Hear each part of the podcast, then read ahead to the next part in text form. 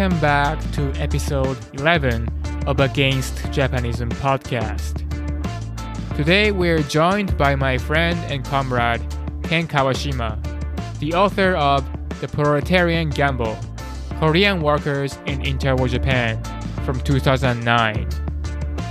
Recently, Ken published a translation of Theory of Crisis by Japanese Marxist economist Uno Kozo Today, we're going to discuss how the lived experience of Korean migrant workers and the Marxist theory of capitalist crisis, discussed in these two books, respectively, tell us about capitalism, imperialism, and the struggle of workers today, especially of colonized workers, such as the Korean workers in interwar Japan, and migrant workers from the global south working in imperialist countries today. We begin the interview by discussing Uno's methodology in analyzing capitalism called Sandankairon, or three steps theory. The first step involves the purification of Marx's theory of capital and abstracting from the historical and empirical details to elucidate its logic and the fundamental principles of capitalist economy. The second step involves tracing the historical development of capitalism in stages, starting from mercantilism, liberalism, and onto imperialism, or monopoly capitalism, as theorized by Lenin in his Imperialism, the highest stage of capitalism. The third and final step is a conjunctural analysis of capitalism in the present, as experienced in various countries, societies, and communities. Uno insisted on the separation of these three levels, but argued that any analysis of capitalism that is missing any one of these steps is incomplete. For instance, we cannot directly apply the fundamental principles of the first step to our present conjuncture without being mediated by the historical analysis of imperialism. Conversely, we can't simply critique imperialism without taking into consideration the fundamental principles of capitalism. We then discuss how this methodology can help us understand capitalist crisis, as explained in Uno's rereading of Marx's Capital, and why capitalism periodically goes into crisis as it did during the 2007 and 2008 financial crisis, and is currently going through as a result of the COVID 19 pandemic, as well as the climate change and ecological crisis that is increasingly putting capitalism's legitimacy into question. Through the analysis of fundamental principles, the first step, Uno argued that the crisis under capitalism is not an accident, but inevitable and necessarily built into its cyclical movement through three phases prosperity, crisis, and depression. Unlike other Marxist theories of crisis, which identified its cause in the sphere of production, such as the tendency of the rate of profit to fall, or in the sphere of circulation, such as the crisis of overproduction or underconsumption of commodities. Uno argues that crisis originates in the intersection of production and circulation, the commodification of labor power. Since labor power is the only commodity that can produce value, as much as the workers are reliant on wage for their subsistence, capitalism is equally reliant on the continuous commodification of their labor power for its survival. However, capitalism's drive towards infinite growth and expansion meets its own barrier, as the supply of labor power of human beings cannot be increased at will to meet the demands of expanding production. As a result, capitalist production comes to a standstill. Uno therefore calls the commodification of labor power the fundamental contradiction of capitalism, as it is simultaneously the condition of its existence, as well as its weakest link, or Achilles heel. Since capitalism is unable to readily produce human beings as things and other means of production, it creates what Marx called relative surplus populations, or the reserve army of labor, a mass of unemployed workers considered surplus or excessive in relation to capitalist production, whom it can bring back into production once the cycle re enters the phase of prosperity and capitalism supposedly resumes its expansion. In theory. However, Uno recognized that while there is the discernible repetition of crisis that indicates the inevitability of crisis under capitalism tied to the commodification of labor power, the ways in which the crisis happens changed over time, with the development of capitalism from the liberal free market capitalism in Marx's time to the stage of imperialism, which we are in today. This is where historical analysis becomes useful in the Marxist theory of crisis. Under imperialism, capitalism no longer follows the clearly demarcated phases of prosperity, crisis, and depression, but stagnates in the chronic state of depression and relies on the pool of chronically unemployed surplus populations, often located in the margins of the capitalist world system in the colonized and semi colonized countries. In the second half of this interview, we apply Uno's theory of crisis to the historical stage of capitalist imperialism and the concrete struggle of Korean migrant workers in the interwar period, who jumped out of the frying pan of agrarian poverty in the Korean countryside into the fire of the post World War I industrial recession, and the Great Depression. We discuss the reason behind the book's title, Proletarian Gamble, and why the definition of the proletariat should be expanded beyond the already employed factory workers to include the unemployed and precariously employed workers, such as the Korean workers in interwar Japan, many of whom worked in the day labor market. For them, as colonized workers, doubly oppressed by the precarious labor market and racist discrimination from their Japanese bosses, landlords, and the state. Selling their labor power was a risky gamble. Further, various apparatuses of the Japanese state work to segment the labor market along ethnic lines by dividing Japanese workers from Korean workers as well as to facilitate class differentiation within the Korean community by creating a puppet organization subservient to Japanese imperialism. We also discuss how the struggle of Korean migrants as workers was intertwined with their struggle as tenants as the broader working class housing insecurity during the post war recession in the 1920s, as well as the racist discrimination from Japanese landlords made many Korean workers homeless. Thus, for Korean workers, class struggle took place not only in the place of production, if they were lucky in finding work, but also in their living space as the place of social reproduction. We then discussed how the rise in unemployment during the post war recession and the Bolshevik Revolution of 1917 in neighboring Russia as well as the Korean independence movement in 1919, led to the reorganization of policing in the Japanese Empire. In order to suppress the growing national liberation movement in Korea and the workers' unrest in Japan, the Japanese state created a welfare organization called Soaikai, ostensibly created to promote Korean Japanese harmony and reconciliation. While Soaikai was led by Koreans, including Pak Chung-gun, who later became the first Korean to be elected into the Japanese parliament, it acted as a comprador counterinsurgency organization to facilitate the super exploitation of Korean workers and undermine revolutionary organizing among the Korean workers.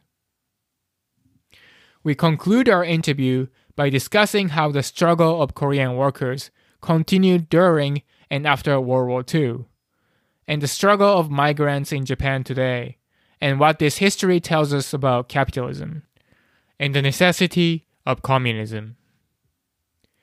If you like what you hear in this episode and other episodes, please support my work by subscribing to my Patreon and or making one-time donations to my GoGetFunding page. You can find the links to both in the show note. Without further ado, here is an Against Japanism interview with Ken Kawashima. Enjoy. Okay, well, hello. Um, thank you for inviting me to your podcast, uh, Kota. And uh, my name is Ken Kawashima. Um, I teach at the University of Toronto. I'm a historian.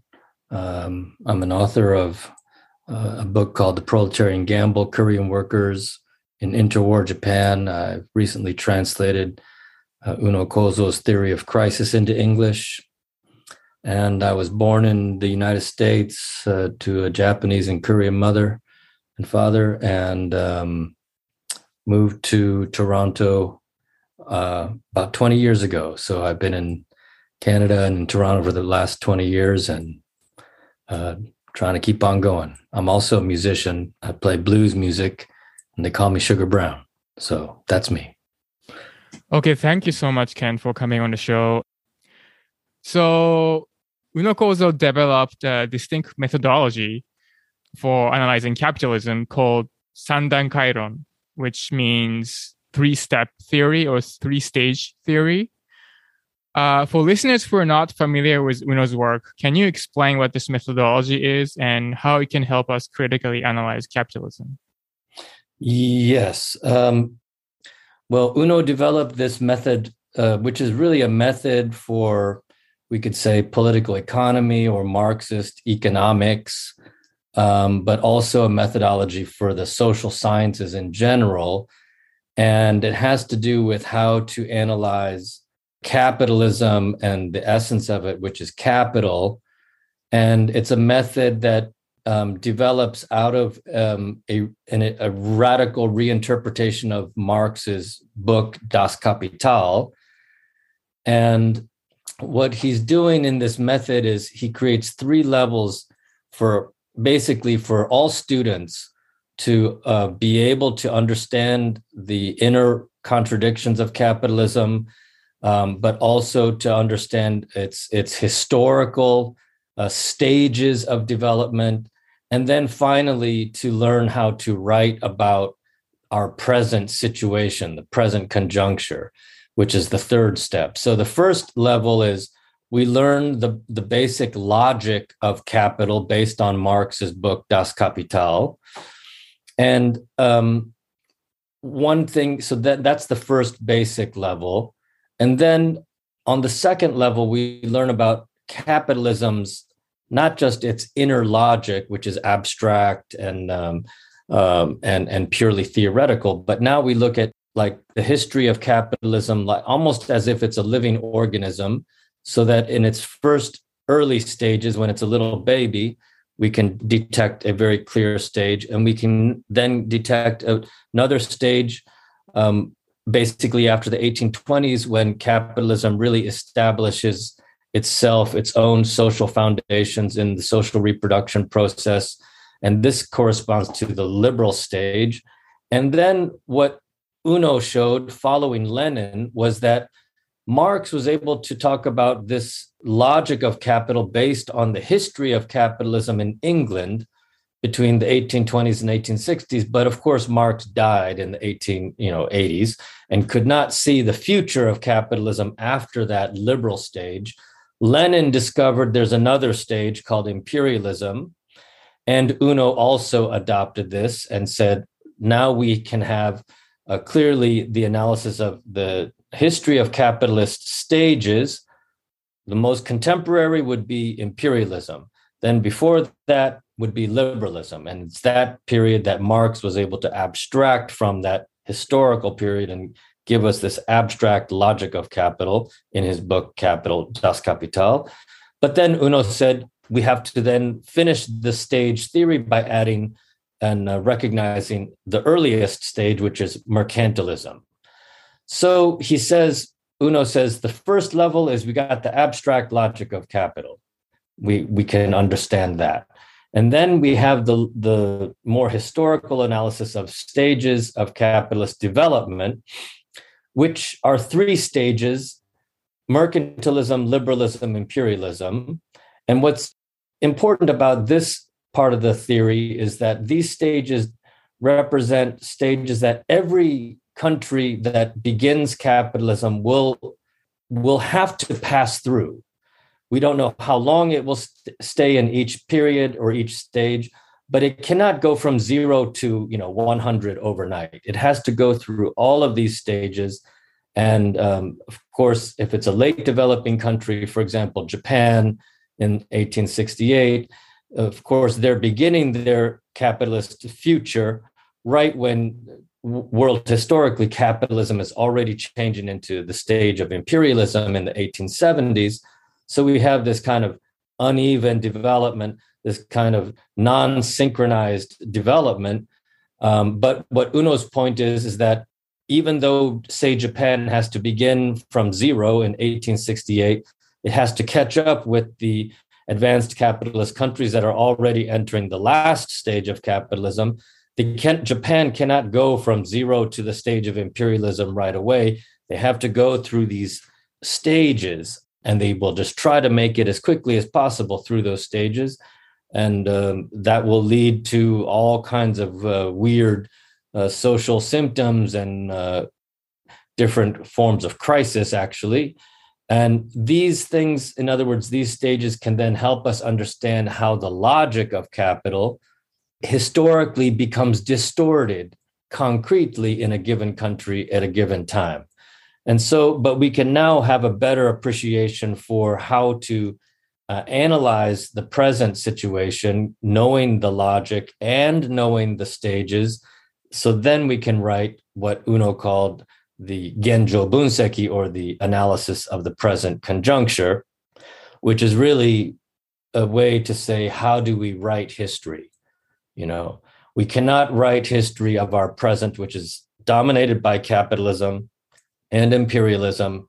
We cannot write this history simply knowing the logic of capital, in other words, Das Kapital, Marx's book, nor can we simply write the history from the second level or the stages of the stages um, and simply uh, you know give a kind of linear history of capitalism uh, that is itself is also not enough to really write a true history of the present. We need to combine the logical analysis plus the historical stage theory analysis and then we're better able to write a history of the present situation to especially take into account uh, problems of workers and the proletariat. And for Uno, the essence of that is the process of selling labor power as a commodity. Um, for him, that is the epicenter of his entire methodology that grounds the logic of capital, that then also becomes the determining um, the determining element to think of the stage of uh, the stage development of, of capitalist history. Um, and in the analysis of the present situation, it's also something we can analyze objectively, but also uh, now more and more also subjectively as well. So I would stop there.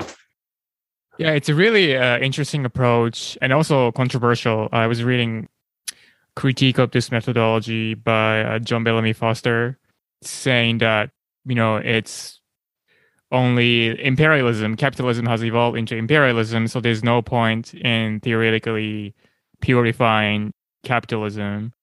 But yeah. I think, in my opinion, this has a sort of looking at politically mm. um, as someone on the anti-imperialist left, a lot of people who are politically anti-imperialist are not necessarily anti-capitalist.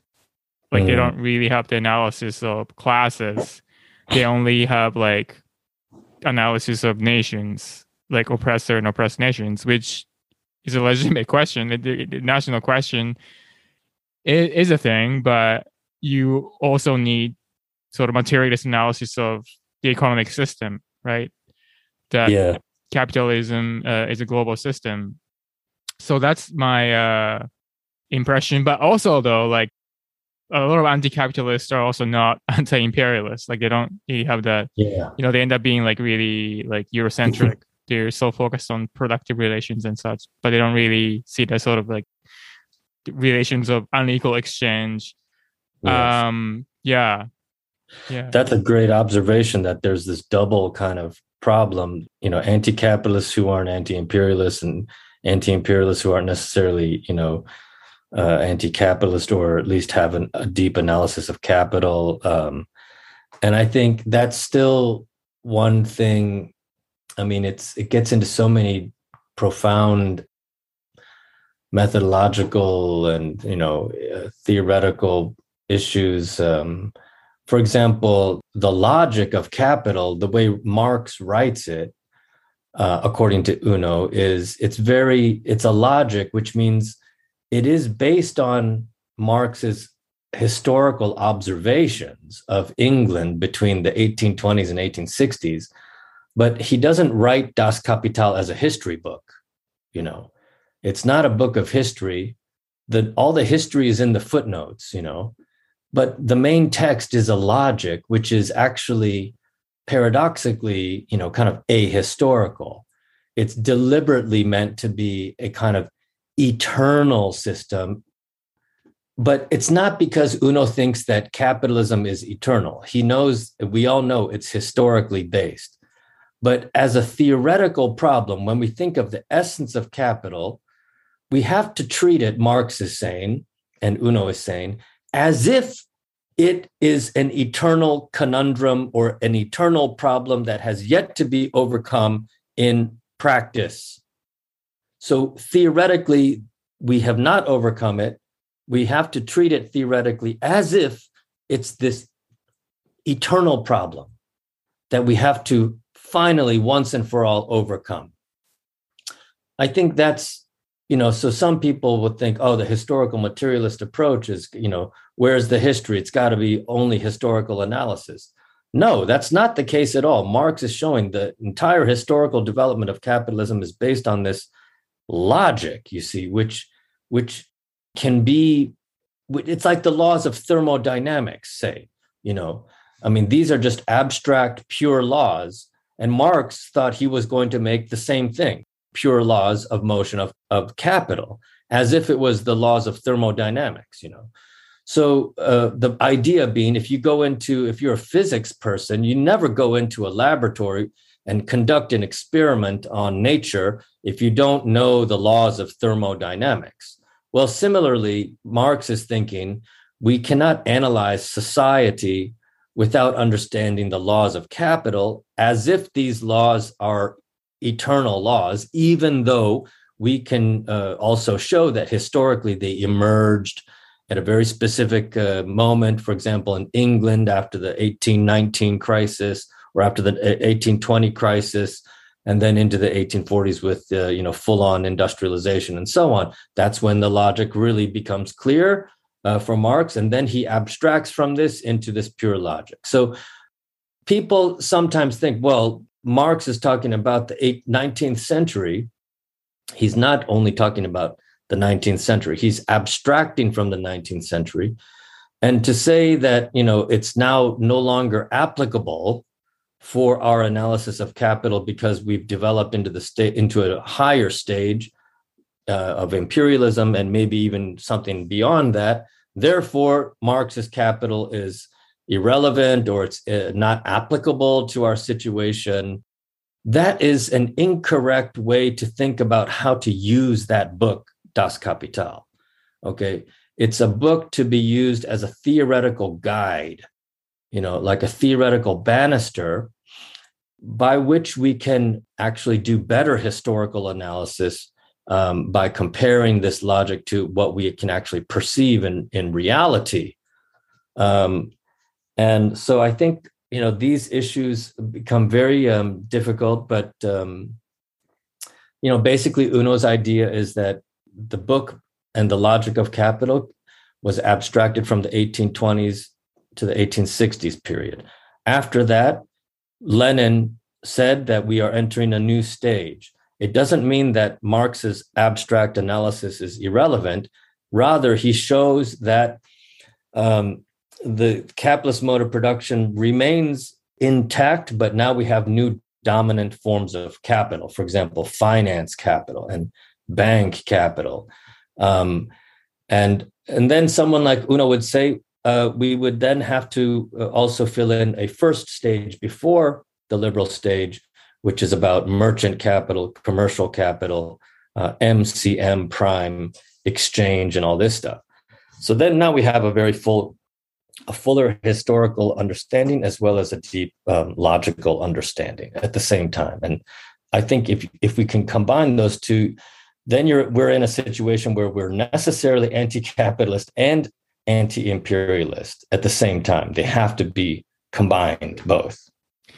Yeah, like to sort of go back to your earlier point about yeah, people saying like Marx's abstract analysis is irrelevant, uh, but it's also like the other tendency sort of bend your stick onto the other direction is to like see Marx as the only source of explanation. You know, they just say, "Oh, like LOL, just read Marx's Capital," and mm. you know, it's it's all in there, right? Like it's um, and sort of I think it leads to all sorts of uh, uh, yeah, incorrect analysis. And you know, one example I can think of is uh, you know, David Harvey saying imperialism is no longer a thing. You know, it's not. Mm it's just like it's not you need learning you know you need to understand capitalism today uh, as the how functions globally the world is very much divided between core and periphery or global north global south imperialist nations oppressed nations um in general though i think it's really refreshing seeing lenin mentioned and analyzed in an academic work, it's you know still still somewhat taboo to talk about Marxists after Marx, like talk about Lenin, or just even forget about Mao. No one, no one wants to talk about oh. Mao. But. I think it's really cool to see in your work as well as the article you co-authored with Gavin Walker about uh, Uno's work. Uh, you know, oh. sort of yeah, bringing Lenin's analysis of imperialism to the theory of crisis, which mm. bring us to the next question. Uh, mm-hmm. You did mm-hmm. allude to, you know, the sort of logic crisis mm. being part of the logic of capitalism. Uh, uh, there are various explanations of a crisis. There are various Marxist explanations of a crisis. Um, how does Uno explain crisis, and how does it differ from other theories such as the the tendency of the rate of profit fall, mm. or the crisis of underconsumption and or overproduction? Yes. Well, the first thing would be, as I mentioned, as we talked about, and as you know, Uno's three level method, the Sandankairon. First level is the analysis of the logic of capital. Um, basically, it's Uno's purification of Marx's capital.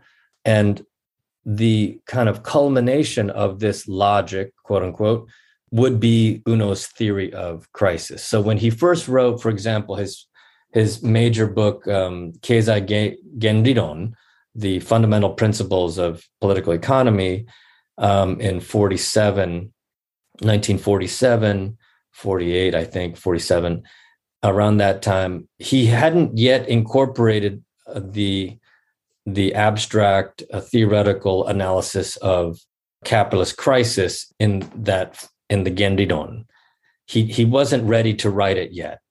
So he needed another five years basically to keep working on the theory of crisis. And he basically wrote the theory of crisis as a way to also, which represented the kind of culmination of uh, Uno's analysis of Marx's Das Kapital. So it's really, I mean, as a translator of Uno's theory of crisis, basically it was so difficult uh, not only linguistically at times but theoretically um, because it was really a book about marx's book das kapital especially sections and chapters that I wasn't always very familiar with, like you know, in volume three and uh, you know, chapter fifteen or whatever, chapter twenty, and so on.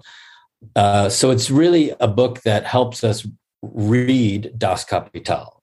So um, I try to you know sell the book by saying you know you want to read uh, three volumes, three thousand pages of Marx, or you you can get pretty much a, a, a good idea of the the whole book by reading Uno's Theory of Crisis in 150 pages. You know, because it kind of summarizes um, capital from the perspective of what really Uno wants to show and demonstrate theoretically, especially, which is something he says no one's ever done, but I'm going to do it because no one's really done it and they can't seem to do it, uh, which is to demonstrate theoretically uh, not only the accidentality uh, or contingency or, or you know randomness of capitalist crisis, nor the possibility of crisis. He's saying, I'm, I'm going to show that it's not only, it's never accidental, it's never simply possible. I'm going to actually show you that it's inevitable. you know, that was his big word. Uh, that means the inevitability or the necessity of capitalist crisis. He's saying other theorists of crisis, uh, for example, Eugene uh, Varga or Lenin, you know, sometimes when he would write about crisis, Rosa Luxemburg, when she would sometimes write about crisis, um, he mentions some others, you know. Um, he's saying they're all amazing, great, but theoretically, they can only show that capitalist crisis is possible. But I want to show beyond any shred of a doubt that the phenomenon of capitalist crisis, which he also defines, but he as a phenomenon, he says, if it is based on the commodification of labor power, in other words, on class relations between working class and the capitalist class, mediated by this transaction and exchange of labor power as a commodity, if that happens, we can show that the phenomenon of capitalist crisis is totally inevitable that it, we cannot avoid it.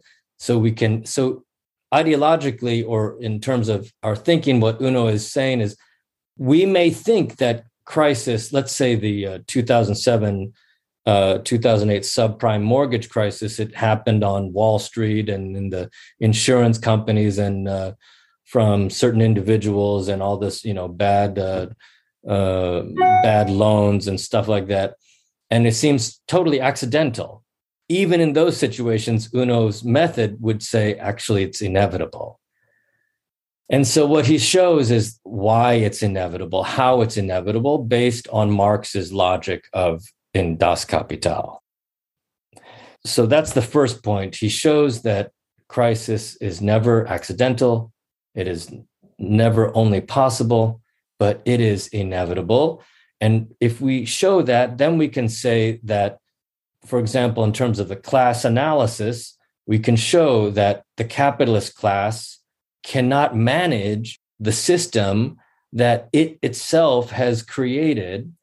And therefore, they need to be basically kicked out, and we need a revolution and uh, take over this mode of production and to eliminate not only capitalist crisis, but you know exploitation upon which it is based and so on and so forth.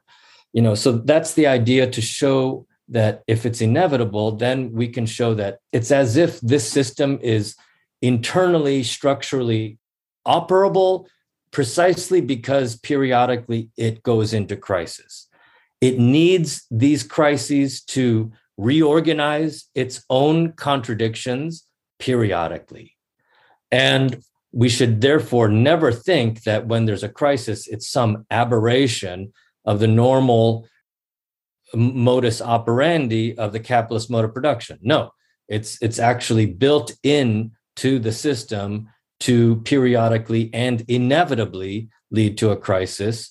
And that's when he gets into so then what is the definition of crisis?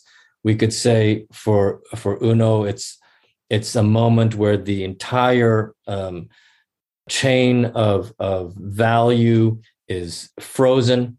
For example, when profit rates are falling, and then there's a rise in interest rates, you know, so that the factories that are borrowing money from the banks, they they get into a, a conflict of interest, and then we see a conflict of falling rates of profit, rising interest rates, and then everything becomes suspended. People can't pay each other back.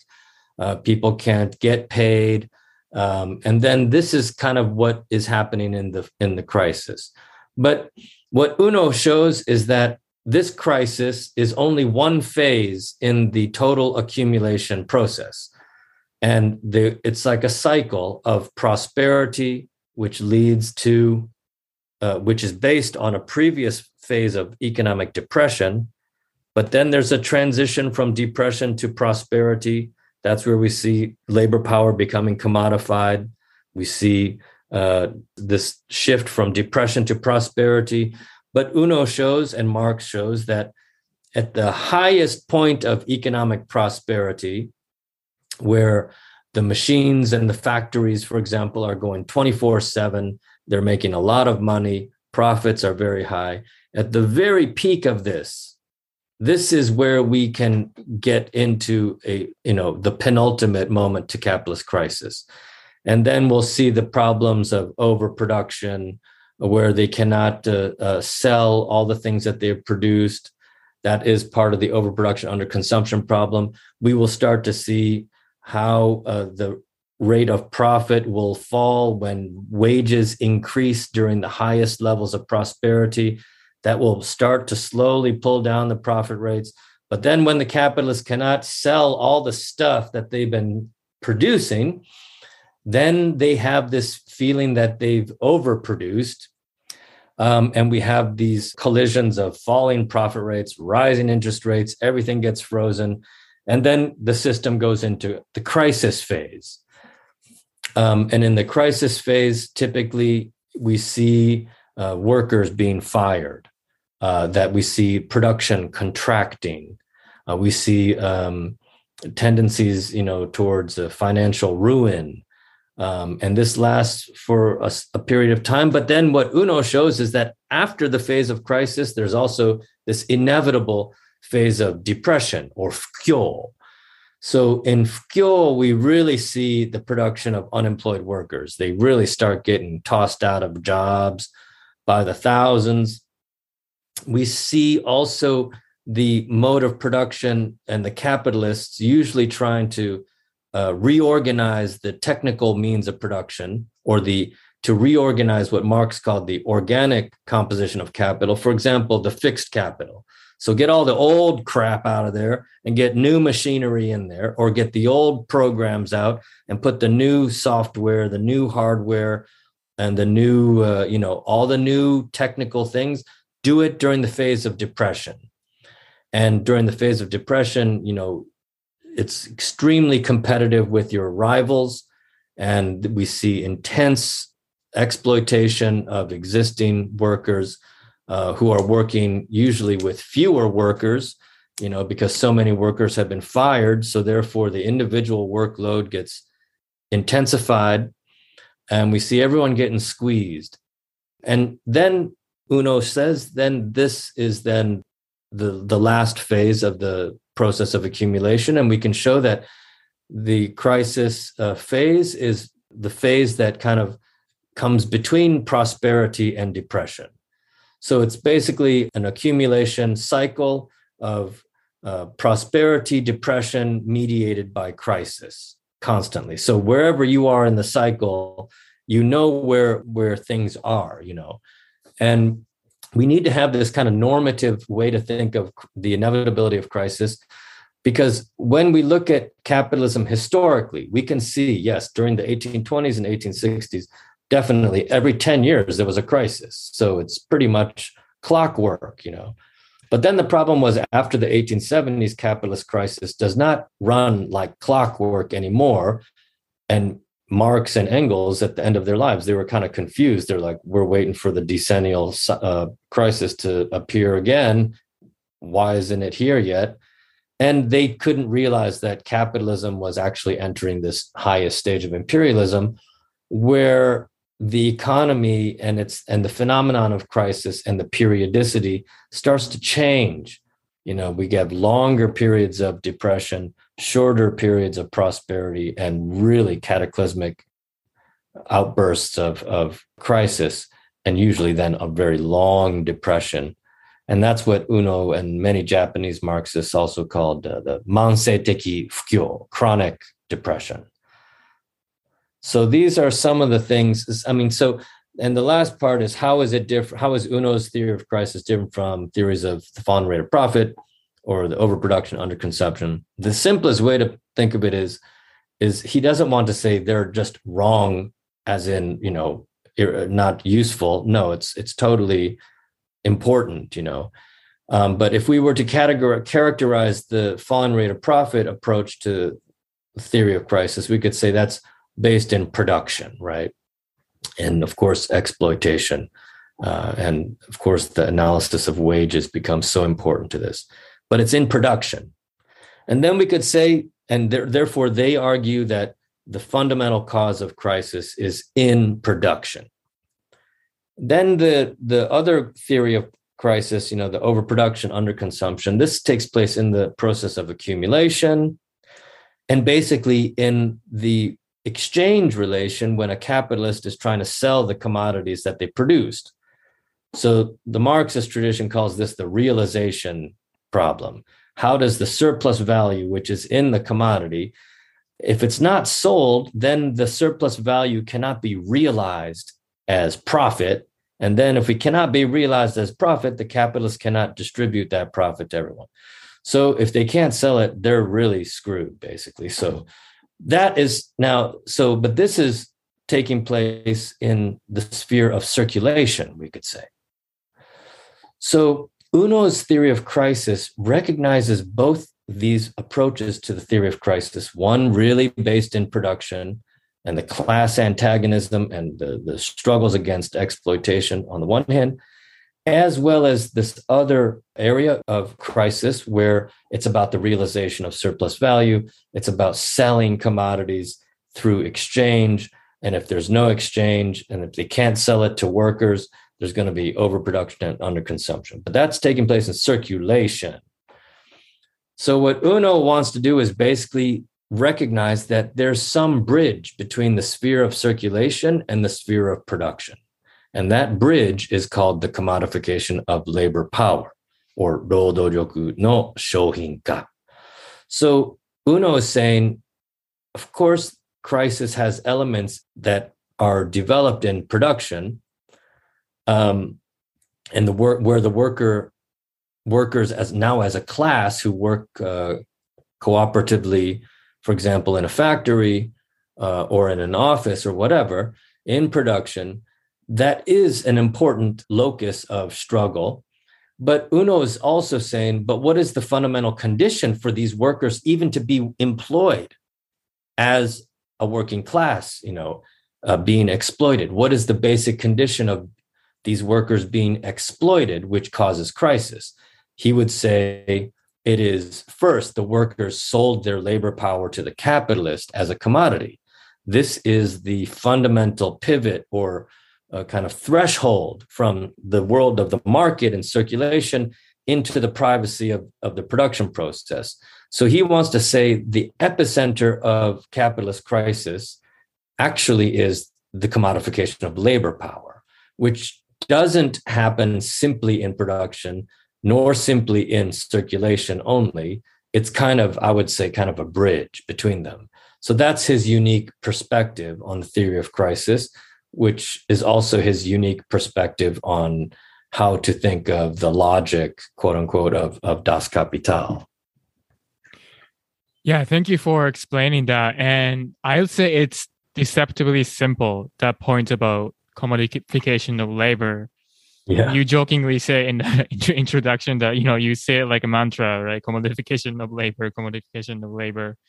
Labor power. gradually makes sense. Um, I mean, yeah. you know, it, it's it's a joke, but it does it, it is quite a quite a simple point that the highlights the assumption uh, that capitalism makes, right? Like it is a system built towards infinite expansion and growth, right? Yeah. And it presumes that labor power as a commodity can be produced just like other commodities, like things. But it cannot be actually. Yeah. Yeah. So that's really Uno's basic. I mean, it's a very, we could say, formalist point, abstract point. Um, but it's really, it's basically his way of thinking of what is the fundamental contradiction of the capitalist mode of production, uh, which means where is this system the most fragile and vulnerable? What is its Achilles heel? Okay. And he argues that, of course, this is a commodity economy, but it's not just a regular commodity economy. We're talking about not just products of labor like cups and computers and pencils and stuff. These are products of labor which become commodities. But that's just the old mercantile way of thinking of the economy. But what capitalism is, according to Marx and according to Uno, is it's only when human beings sell their capacity or ability to labor itself as a commodity that we can talk about the real historical origins of, of the capitalist mode of production. So it's it's and yet the the problem for capitalism is is that it must buy your labor power, which means it must be I if I'm the capitalist, I got to buy your labor power, which exists only in your body and in your mind. And I got to buy your labor power because once you sell it to me, I can use your labor power however and basically, you know, pretty much how how I want to use your labor power and you'll agree to it if you sign the contract and so on, et cetera, et cetera. But I get to use your labor power and your labor power produces all this new value. For example, we make cups or something. You make tons of amazing cups for me, and you don't own those cups. I do, the capitalist. And also, you don't own your labor power while you're working because you sold it to me. And so I'm going to consume it like a commodity and squeeze all that value out of your labor power. But the problem for capital, Uno says, is that it must the contradictory position of capital is that it must consume your labor power, our labor power as a commodity, and yet it cannot produce us, human beings, as a commodity directly.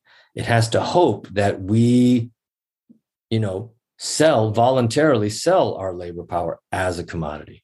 So Uno says this is the kind of contradictory space where capitalist where the capitalist mode of production theoretically has this very fragile, weak link, you know, where it is a commodity system um, and so on, but it it turns to revolve around our labor power, which it must consume as a commodity, but it cannot produce it as a commodity. This is a big contradiction. This shows that capital has a weak point, its Achilles heel, which shows that we as owners of this of this thing labor power have a lot of power. Um, and we need to be more and more aware of that power so that we can um, not simply um, not simply be unaware not to you know to to become conscious of how our labor power is implicated in in this uh, huge uh, exploitative system yeah it does also point to to the the current crisis we live in right now, this global pandemic. You know, in earlier on in 2020, you know, 2020 when this just started, it, it really showed that you know there's this deadly virus spreading and people getting sick and can't come to work. The economy comes to a standstill. Um, I mean, it was a temporary. Like, if workers were told to go back to work, and work in very dangerous conditions. You know, there's some uh, really terrible outbreaks in some of the factories, like meat packing factories in Alberta. Yeah. There's a lot of like a Filipino migrant workers work. Um, yeah. So it is sort of really does expose the, it did expose that the fundamental contradiction of capitalism we talk about, uh, Uno talked about.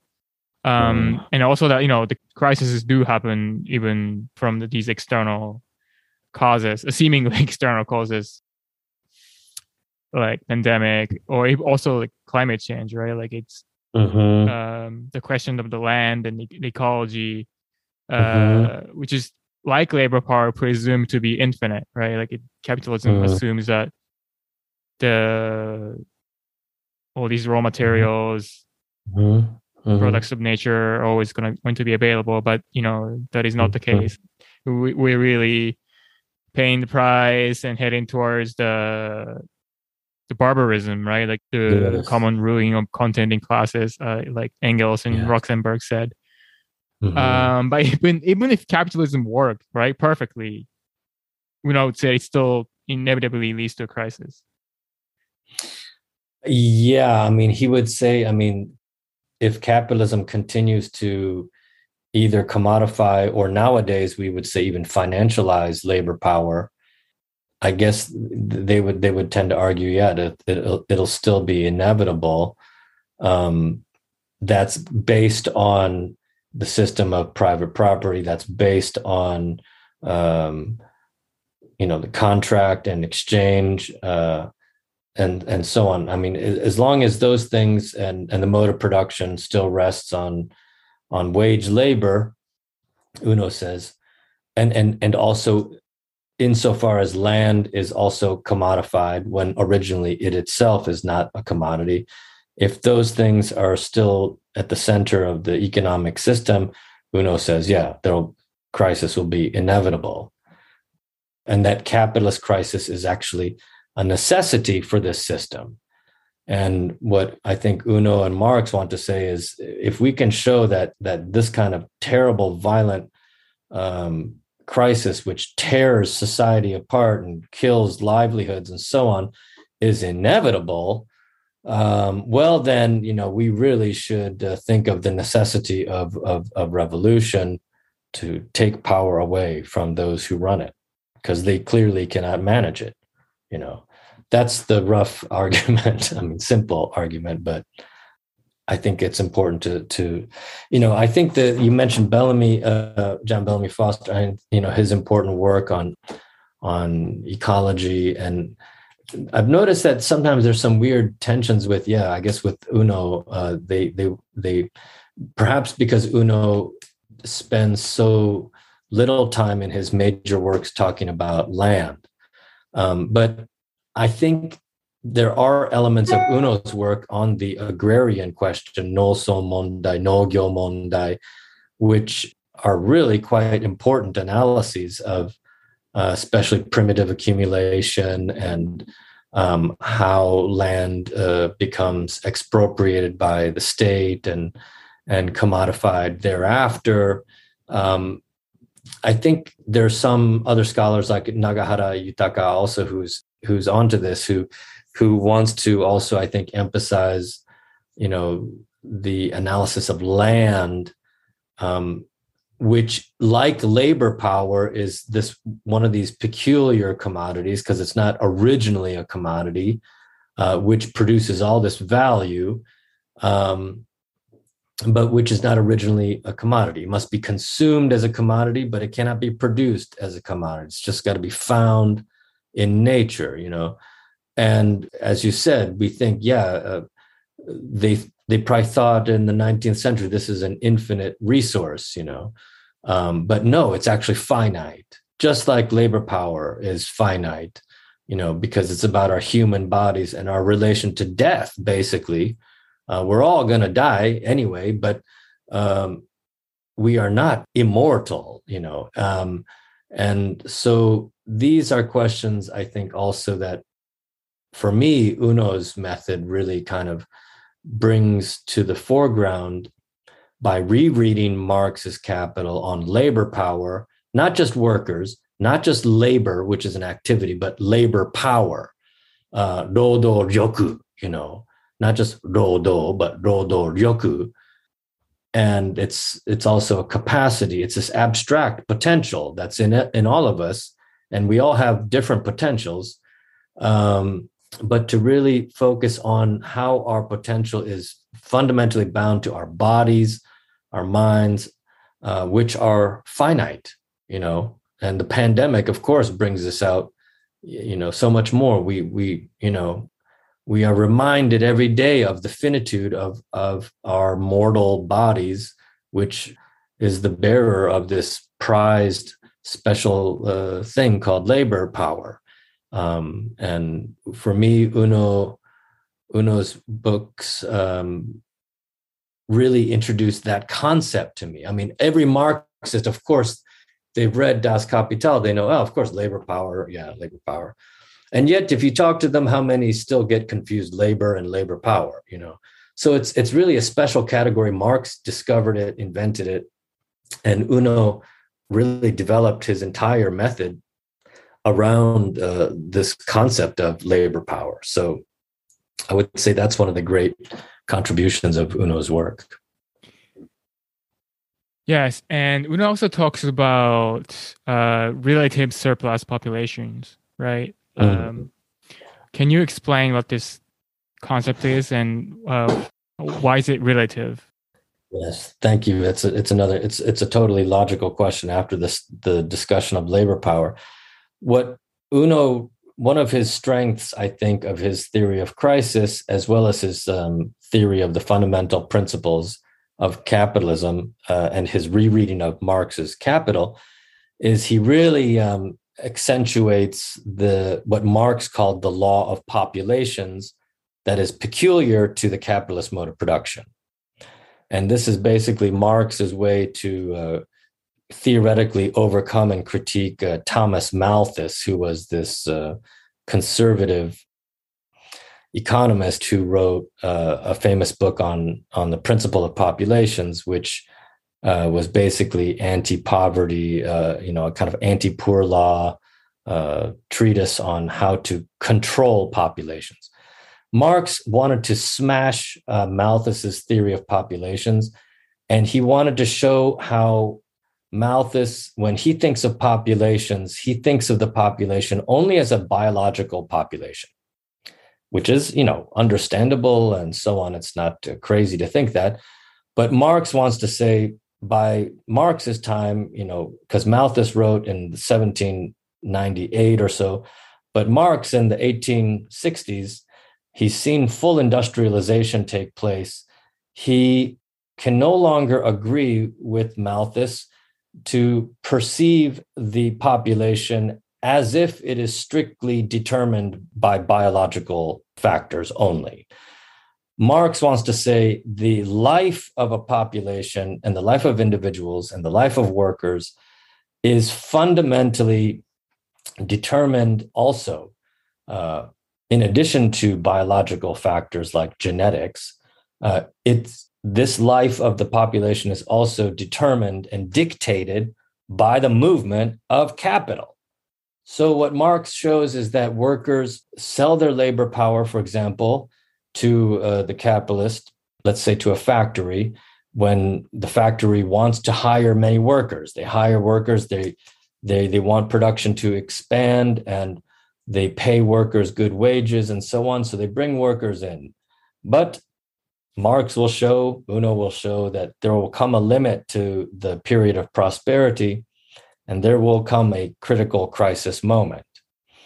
And when there's a crisis moment, the composition of capital, let's say in a factory, will have to change and they will fire workers to save money and so save costs and so on to try to to try to prevent further damage to the capitalist mode of production um, and and by firing workers. So then now they create a whole reser- reserve of unemployed workers.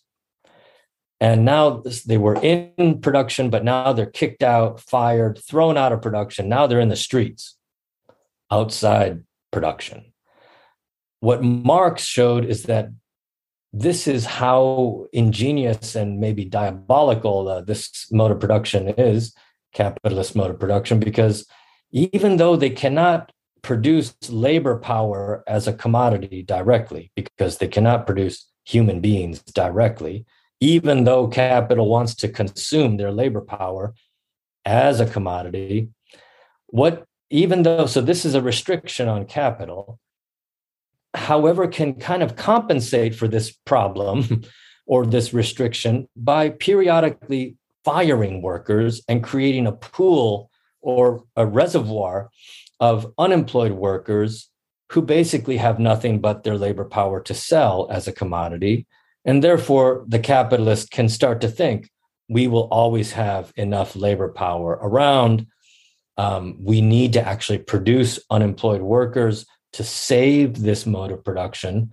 Um, it's necessary uh, to maintain unemployment in this system to compensate for the fact that labor power cannot be produced as a commodity directly. But what the capitalists can do directly is produce unemployed workers to compensate for this original lack of labor power as a commodity. Um, you know, because at the beginning of the of every history of capitalism, we have, for example, this process, violent process led by the state, usually called expropriation of people's lands and so on. And that population created the conditions uh, for the capitalist mode of production. And the terminal point of expropriation for Uno would be you know, after all these peasants are dispossessed, they have nothing but their labor power to sell. Then they sell it to the capitalist. This is the end of the process of expropriation and the beginning of exploitation, and which begins this cycle all anew. But the law of populations and the production of what Marx called a relative surplus population, I call it the RSP, rel- relative surplus population. This means that capital produces its own population that is totally superfluous and unnecessary for capital's own immediate consumption. It, so it produces a population that's a surplus in relation to capital. Therefore, it's a relative surplus population. And it's produced periodically, typically after a crisis. Then the capitalists will say, "Oh, we got a you know crisis. We got to reorganize the the uh, technical uh, composition and the relations of production. We got to change.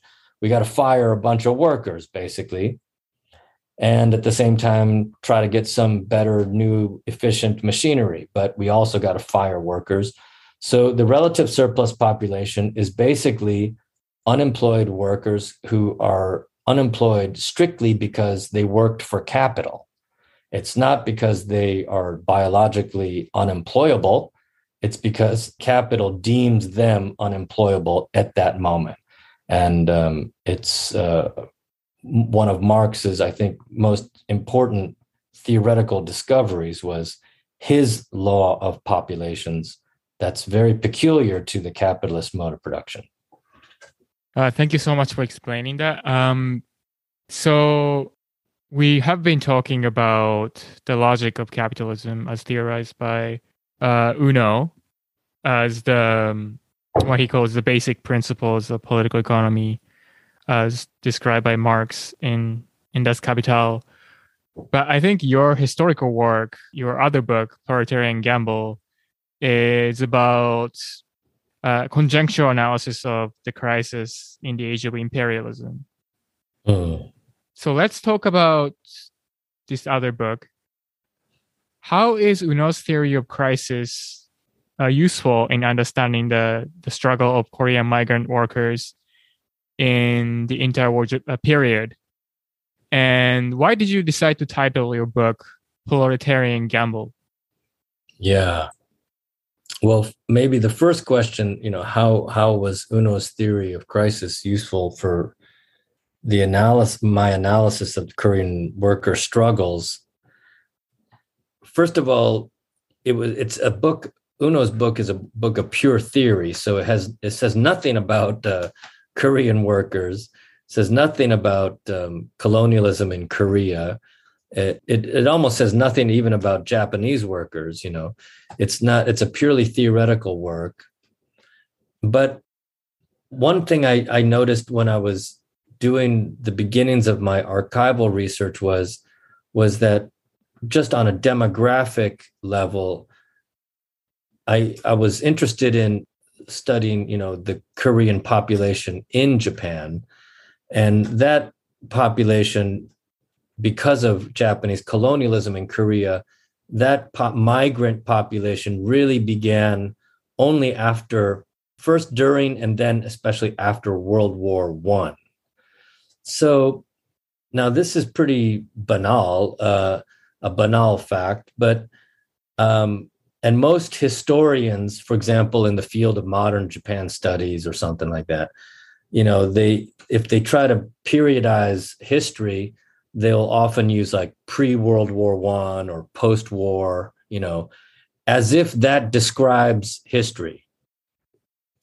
So, and I noticed that many other like uh, scholars of the Korean uh, struggles in Japan, they would often all, also use these categories like post-war, pre-war, interwar, and I also used interwar. But to say interwar period, I mean, it, it just means a, a, period of history between two world wars. Well, I, I realized after reading Uno's theory of crisis that we we must get way way more specific with the way we describe that period, and it was very clear then that when we look from the perspective of capitalist development in Japan, that during World War One, Japan, the Japanese national economy, uh, developed very rapidly during the war and made a lot of money uh, for the the the you know basically GDP and for the nation. Um, but after World War One, the economy contracts. Industrial sectors contract because basically during World War One, uh, Japanese industry was sending exporting commodities to the European countries while they were fighting, and the Japanese were basically profiteering off of that war. But when the war in Europe came to an end, the market for Japanese exports came to an end, and then we see a huge contraction of Japanese industry. And after World War One, we basically enter a huge, long period of economic depression. So Uno's theory of crisis tells us what happens theoretically in a period of depression. So as I mentioned, you know, for example, mass unemployment happens in a in a depression. And we can kind of start to diagnose history um, on a slightly more specific level with the help of something like the theory of crisis, because we can see um, symptoms of capitalism in its uh, most vulnerable stage in depression. Everyone wants to get back to economic prosperity, uh, you know, to return to uh, good times. But it turns out it was a, you know, almost a 20 year depression. And it's in within that depression that the colonial problem in Korea also was worsened. So we see colonial expropriation taking place after World War One and after uh, the Korean independence movement, especially of 1919.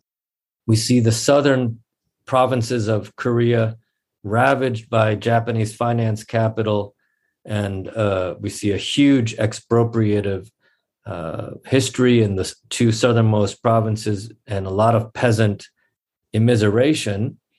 And so many Korean peasants looked for wage labor for the first time in Japan.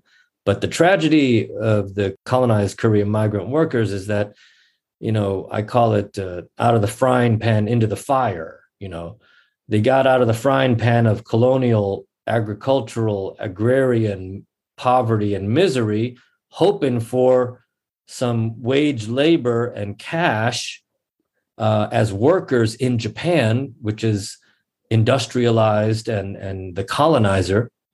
But when they get to japan after world war one their fate is to fall into an into an industrial depression where they could not really find a stable employment.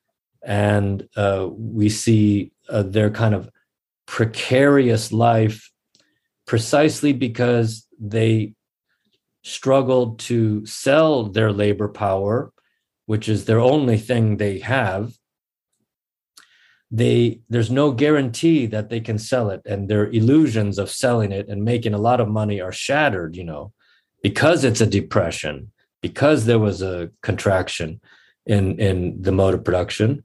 And so they have their life is precarious uh, and every time they sell their labor power they can only do it in the day labor market because the factory system rejected korean workers after world war one to give japanese workers a privileged employment in the factory system and colonized korean workers were basically funneled institutionally into the day labor market as construction workers if you were a man, and sometimes into the cotton industry if you were a woman.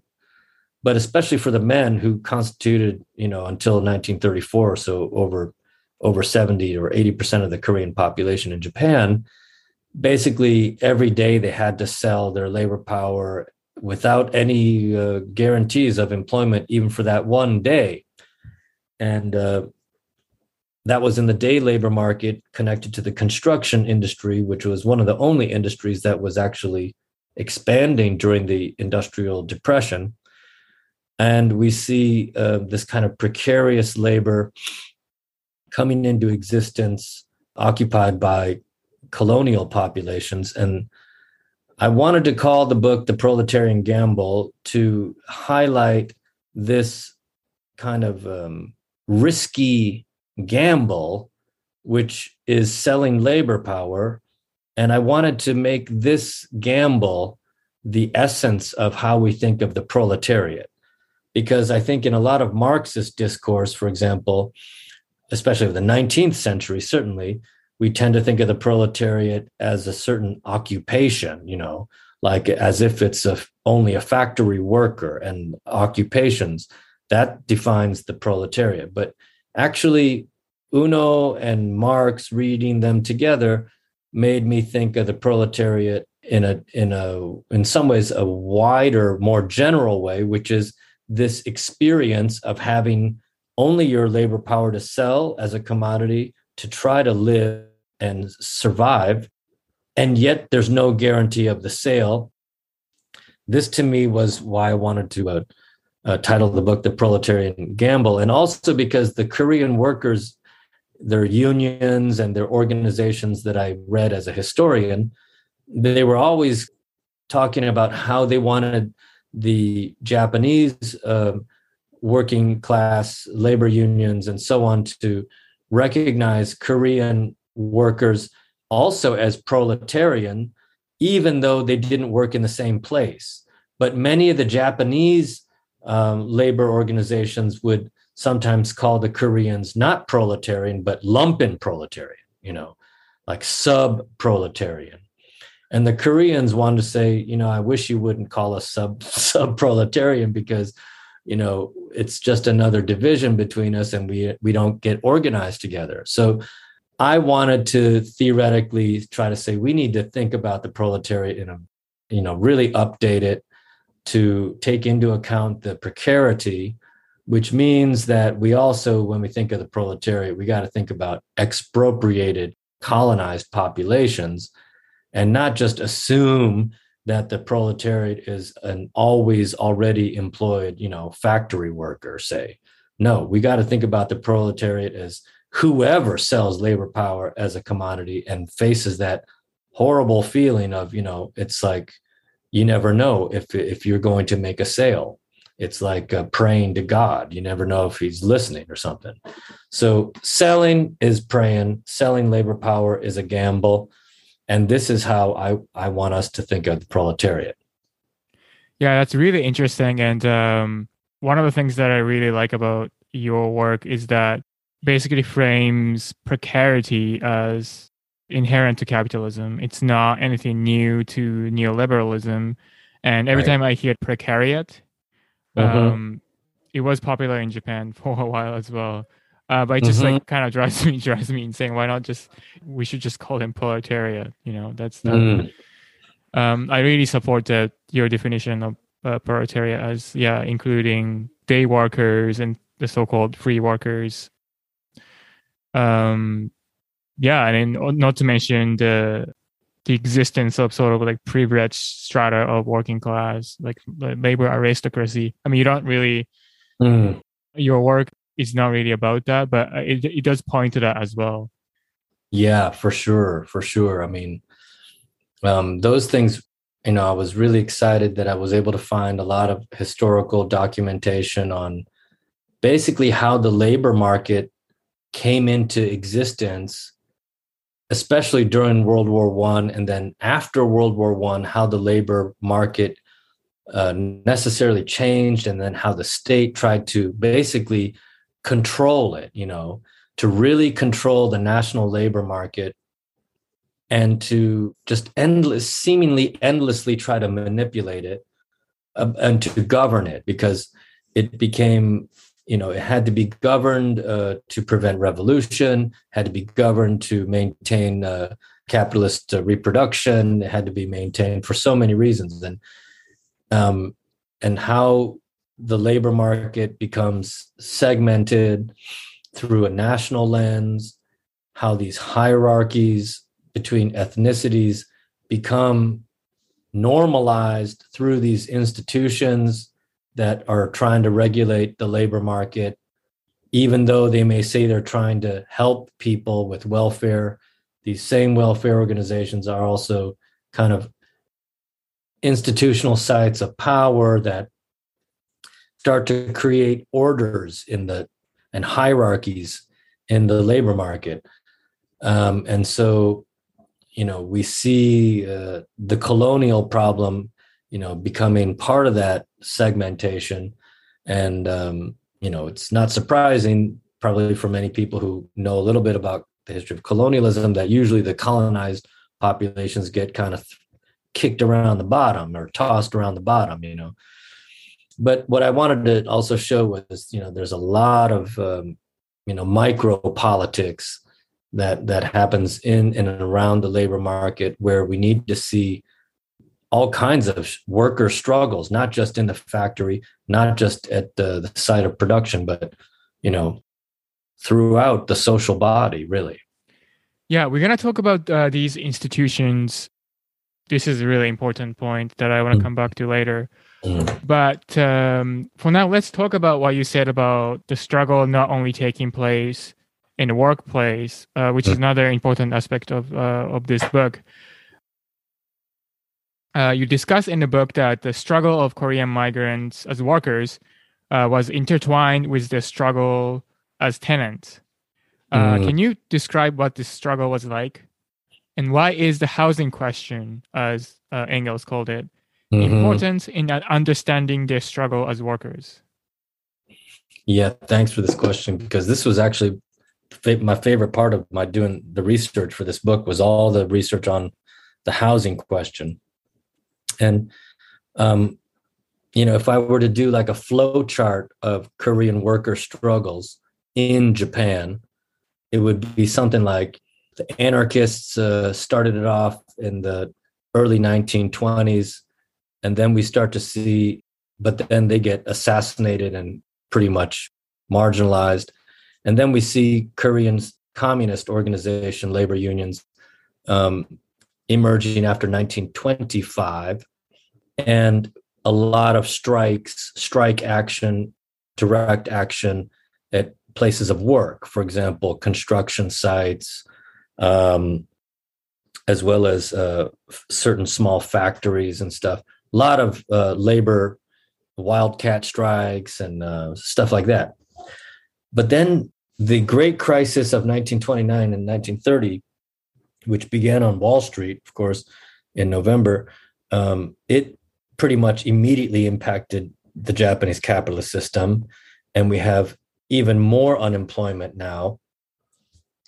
And what we start to see is struggles around housing becoming very important, um, not just for Korean workers, but for Japanese workers as well. Because if they're unemployed, uh, they have no wages coming in, or perhaps if they're lucky to still be employed, their wages might be declining.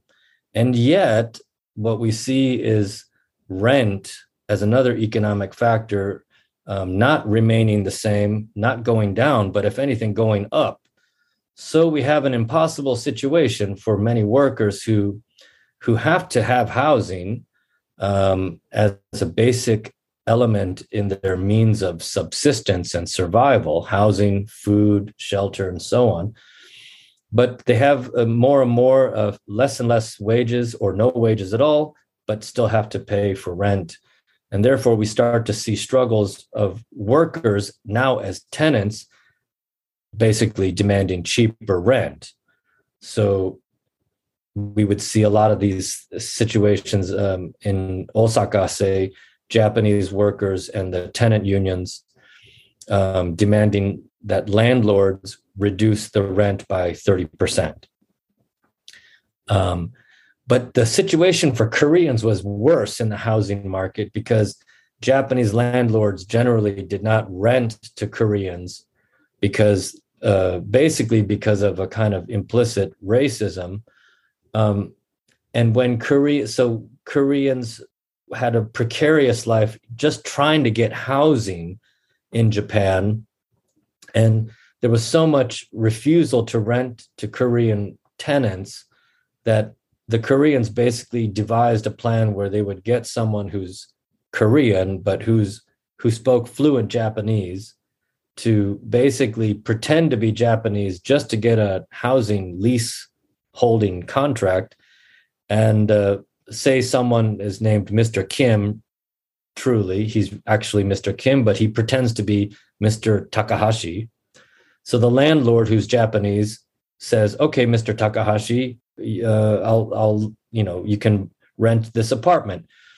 Then Takahashi, who's actually secretly Mr. Kim, goes home and then calls his friends and some extended family, and they share the apartment and they split the rent. And then what happened in Japan was the landlord would inevitably find out that Takahashi was actually Mr. Kim and that Mr. Kim has subletted the apartment to 20 other Korean people. Then the landlord would try to evict them because, and they would come up with all these arguments like it's fraud, fraudulent, or uh, uh, usually they would resort to the argument that it was fraud. And then they would evict the tenants, and then the Koreans are in the streets so then the Koreans, um, I showed that basically no Korean in the 1920s or 30s could usually stayed in one place for more than six months. Usually they had to move every six months. And even when they were cast out into the street as a homeless population, in the 1920s and 30s, the big metropolises in Japan, they wanted to uh, gentrify the cities and make suburbs and parks and stuff like that and um, they would just clear out the homeless population um, pretty much just like they did in Toronto and Bellwoods Park during the pandemic. Just clear them out, get them out of the way. Don't let people see them, you know. And so the Korean struggle was, you know, in terms of housing, such a big component to their everyday life, as it is for every worker, you know, and I really wanted to have a chapter uh, and and spend I spent a lot of time researching the housing question um, because it was clear. You see that after 1930, 31, and 32 or so, it's as if the state in Japan had had already done quite a significant job of, in some ways, containing the labor strikes, the the labor uh, activities, you know, and the only place there, therefore, that the workers could politicize um, was actually in their domus, in their domestic situation. And same with the Koreans. So if you do a flow charts like from 25 to 1931, 32, you see this explosion of labor strikes, union strikes at the point of production, you know, in the factories, in the construction sites. But then the Great Depression kicks in, and already we have now a huge uh, addition uh, of unemployed workers. And now the point of struggle comes back to really the place where the worker's life depends, which is their house and their housing and their shelter. Um, it's where the reproduction of the worker's life is. This is the center of that, you know.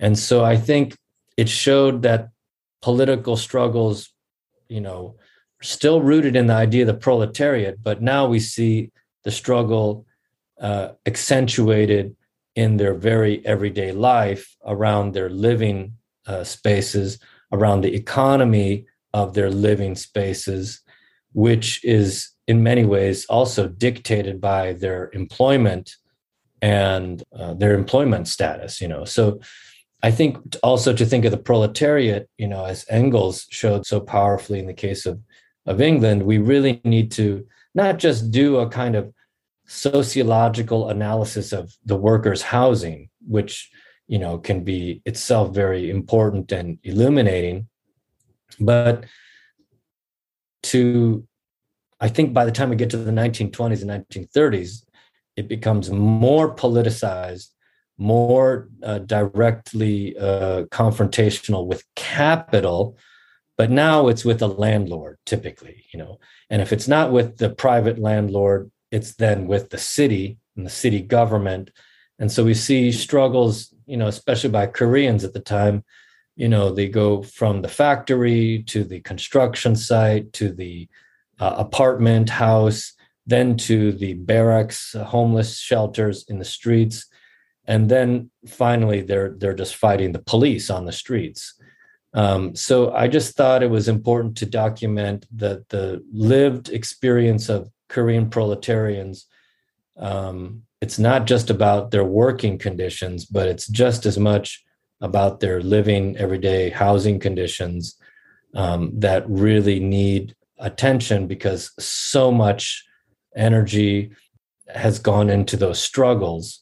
And yet, many of the official histories of the working class um, tend to um, not really research so much of that stuff um, because it's not immediately tied to questions of work.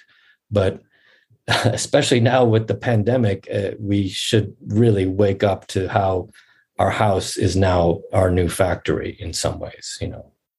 So it's, it's a scary problem insofar as it kind of the contradictions of the capitalist mode of production, which are so clear in places of production and employment, like a factory. But now, you know, these contradictions are kind of cast into the house, you know, and it's like the workers therefore have to struggle amongst themselves, amongst their their their families or their their partners or um as and to to to see uh, you know, it's like it's as if the contradictions of capitalism are now projected right into the depths of the household.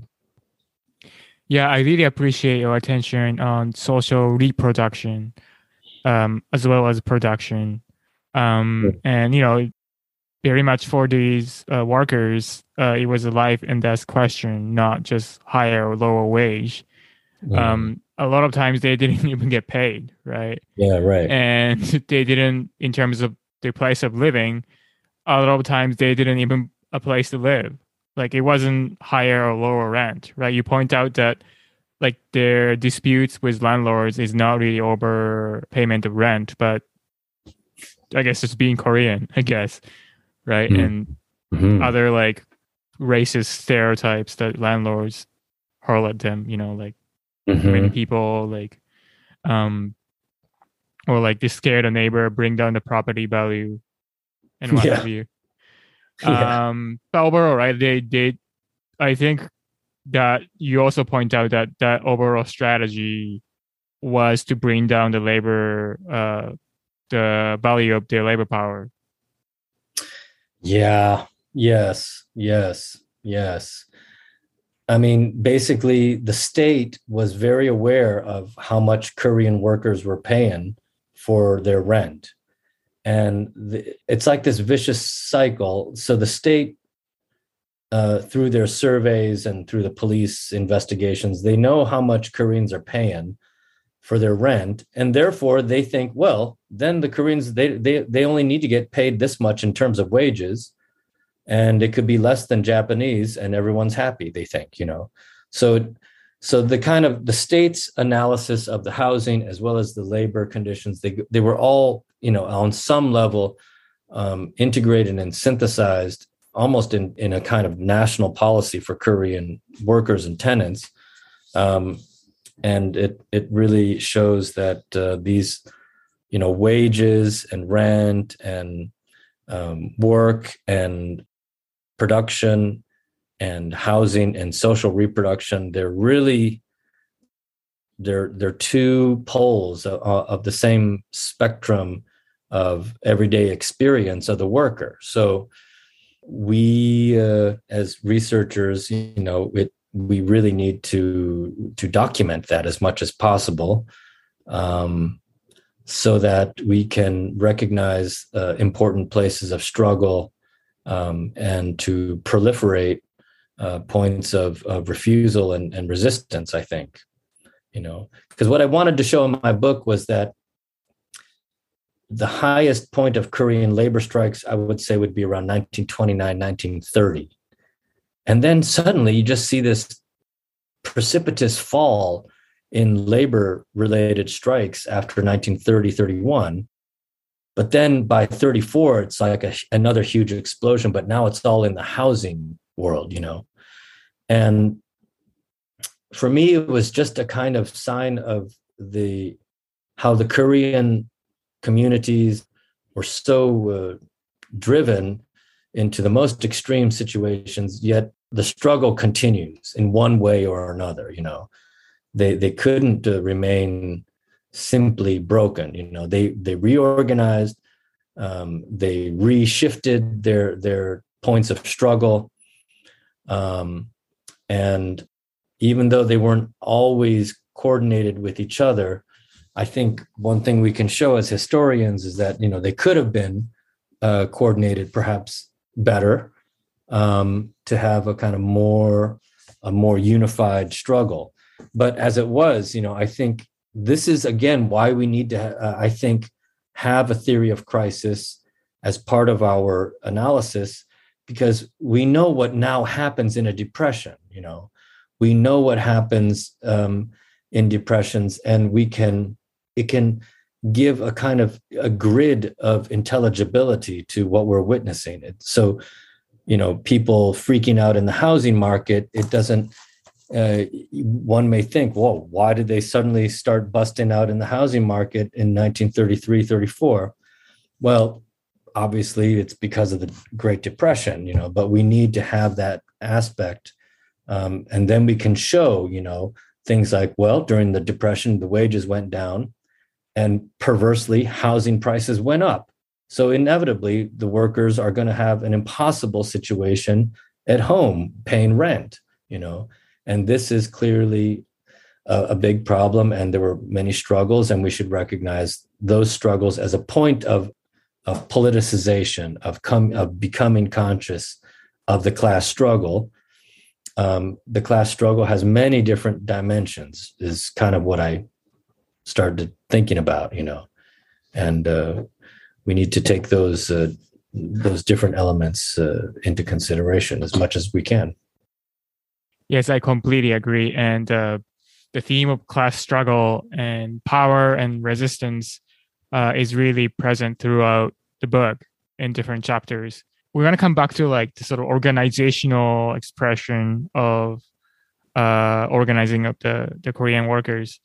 But for now, I want to shift our focus to the state and its role. And I want to, there are various uh, state apparatuses and institutions you talk about in the book, but I want to start with uh, Soaikai, uh, mm. a Korean led community organization that ostensibly promoted harmony and mutual love, heavy in quotations there, uh, between Japanese and Korean communities. Mm. Uh, but you show that this was not the case, not what they did, actually. Uh, but they acted as a sort of comprador organization that served the interest of capital.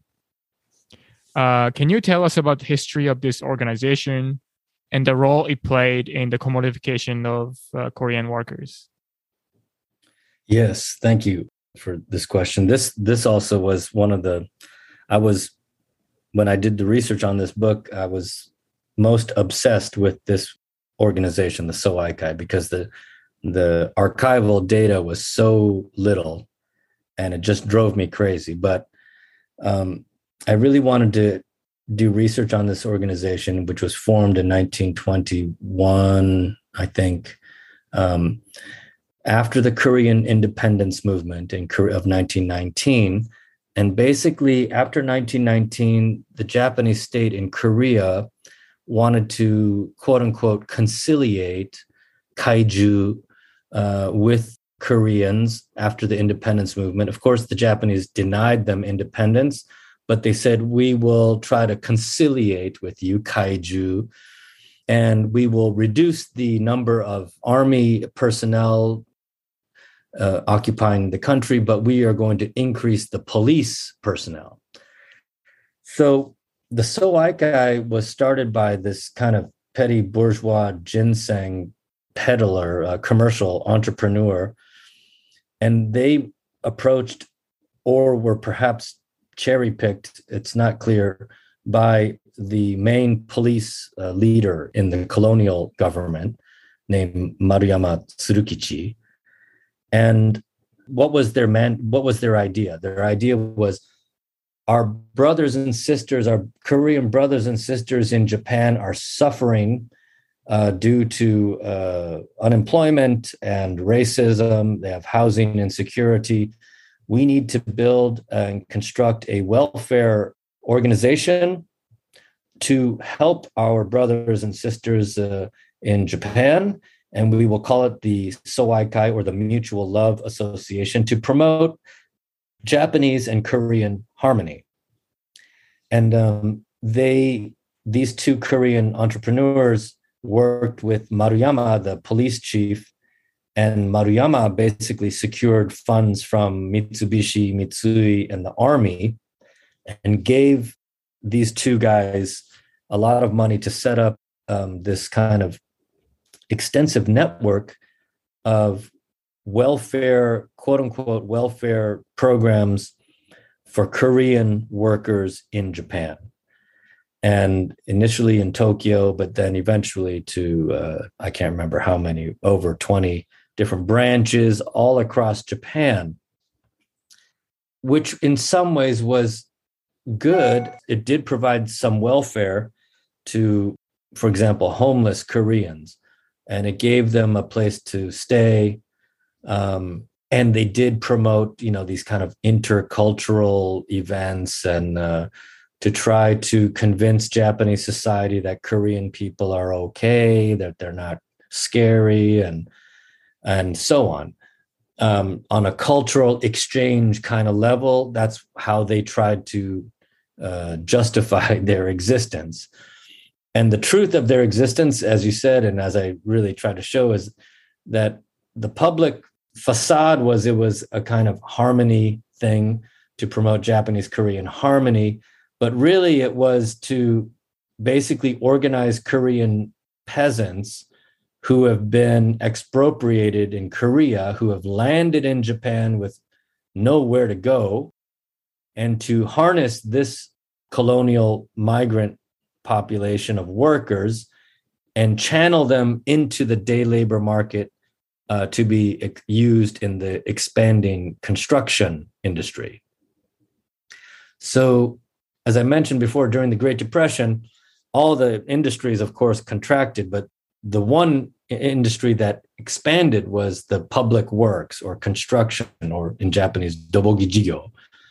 So, what the government wanted to do during the depression was they were afraid that all the unemployed workers would, you know, basically uh, uh, go into a revolutionary mode, like the Bolsheviks, and so they created welfare programs and basically provided workers with minimal wages by giving them jobs in the uh, construction industry and uh, and this has been one of the methods for me- for most capitalist countries in a depression uh, to try to help the population and to prevent social revolution uh, basically try to bribe them minimally by giving them some cheap wages to work on the con- in construction. So build a highway or build a tunnel or build a embankment for the river and just give them something to do that we need to get done anyway. And we see early welfare policies in Japan.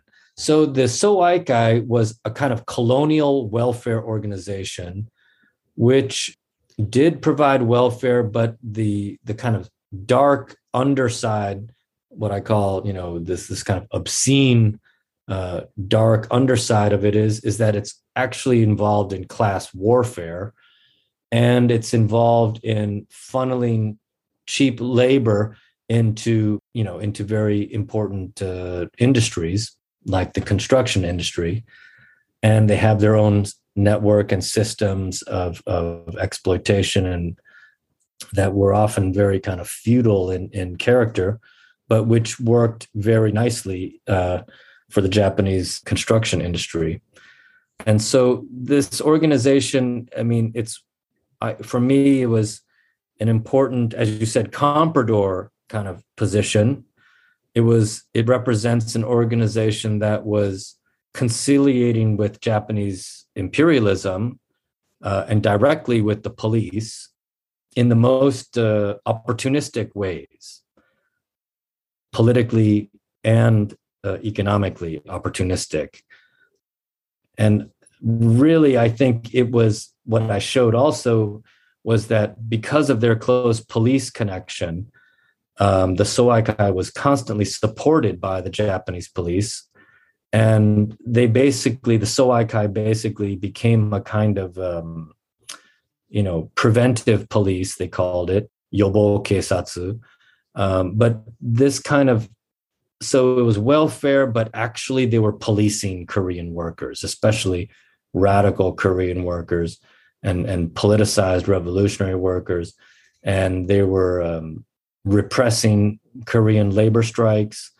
Uh, there were many strikes, for example, uh, in um, at the Yamaha uh, Nihon Gakki Instruments uh, factory in 1926. Um, there was a huge labor strike, and only two Koreans were part of this strike. Uh, but the Soaikai, they heard that there were two Koreans that were part of a Japanese trade union strike, at the music instruments factory uh, in Hamamatsu. And uh, the Soaikai would send their big guys, the goons, the thugs, they're kind of a Yakuza type, and to uh, just beat them up, you know, or create a fight to interrupt the workers' strike by fighting with them. And then when the fight breaks out, the Soaikai already has an arrangement for the police to come in and arrest the workers, you see. So then the strike is killed. So the Soaikai had um, there's a great historian of labor labor named Oniwa who who did the analysis, but basically he showed that you know the Soaikai was used by the state, by the repressive state apparatus, the police, to break strikes, to as it were block the the force of the workers against the capitalists by intervening and making the workers fight the Soaikai instead of having the workers fight the the bosses, you know. So they would try to break up the strike by as a, as a distracting force, make the workers tired, and then get them to get arrested by the police. You know, so they had this function uh, very closely related to a policing function. And so the welfare discourse of these organizations, mutual love and stuff, it just was almost like an obscene joke to me, uh, like a really cruel joke, uh, because in fact these welfare organizations were were uh, very violent uh, class warfare organizations that also facilitated the uh, exploitation and, and even super exploitation of colonized Korean workers in Japan. Yeah, uh, its ties with policing uh, and the Japanese police is really interesting. And uh, you talk about uh, policification of the masses and massification of the police. Yeah, uh, that sort of uh, highlights the connection with community policing today, right? The so-called yeah. a lot of police forces in North America use a very similar tactic to do you know, supposedly friendly relationship with the oppressed communities.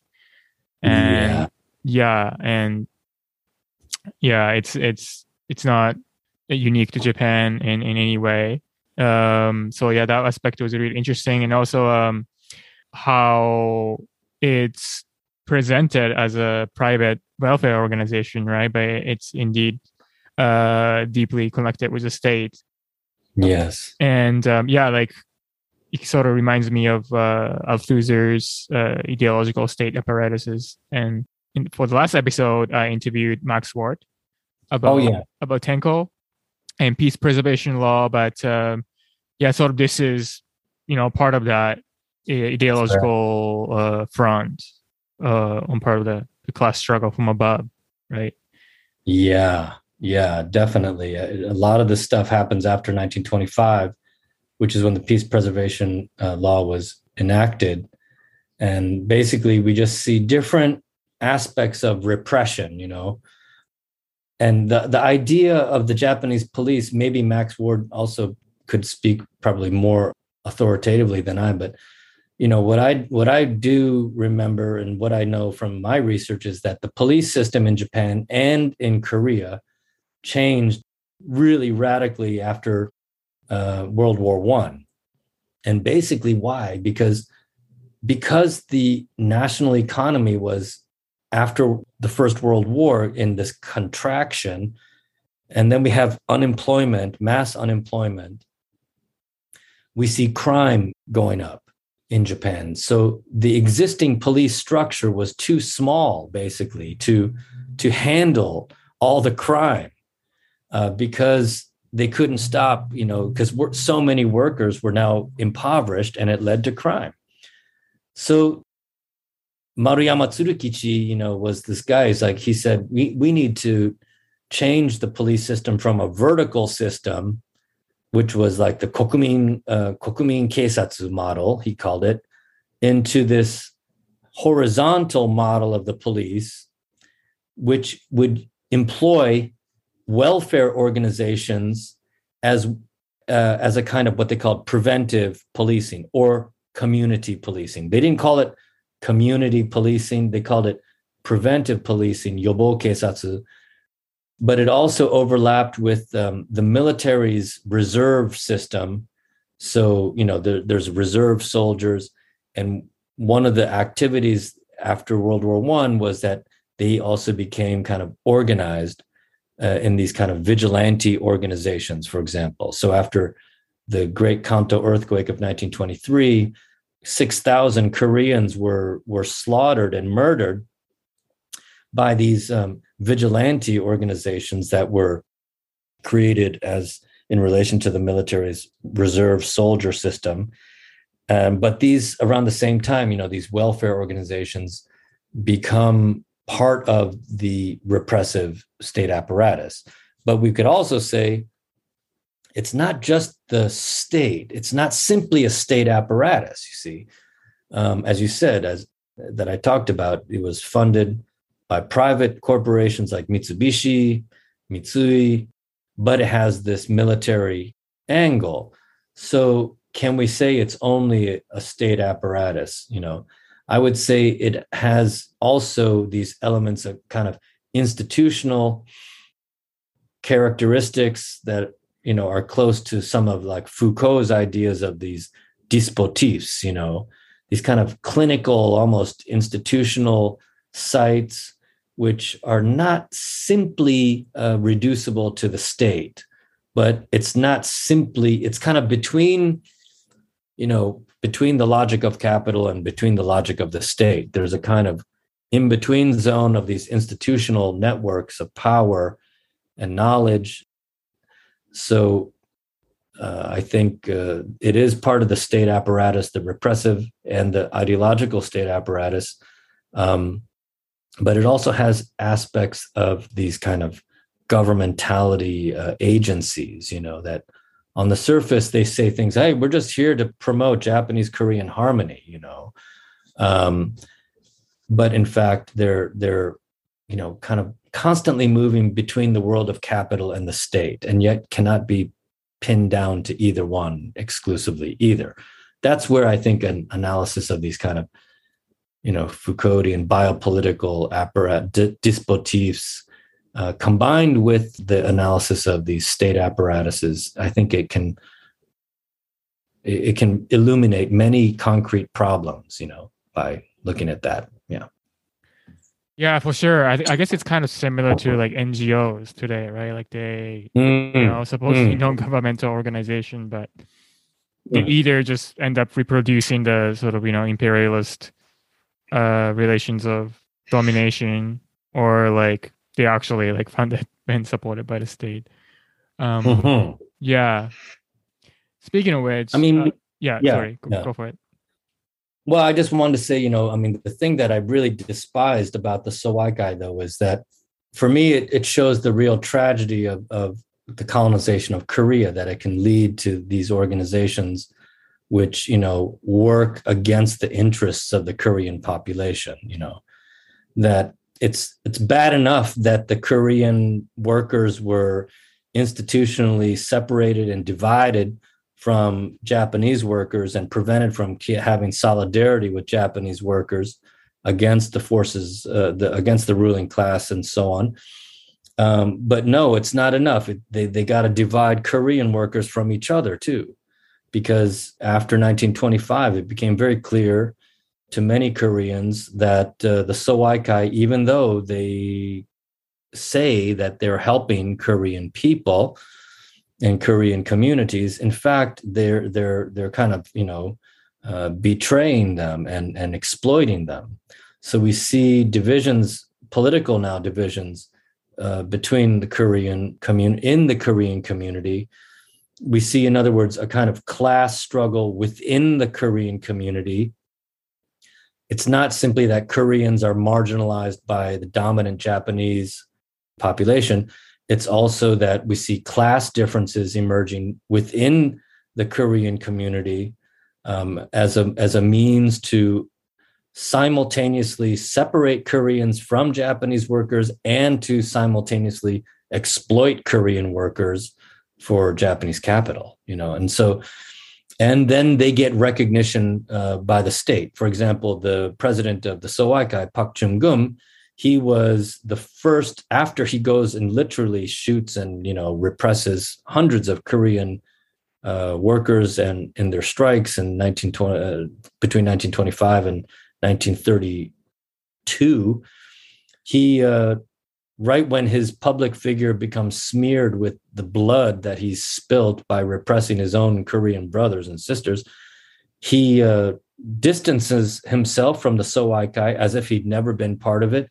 and he runs for a, a parliamentary position as a representative in the Japanese Diet and was elected in 1932 or 34, 32, as the first Korean colonized person in the Japanese Empire to get a seat in Japanese parliament.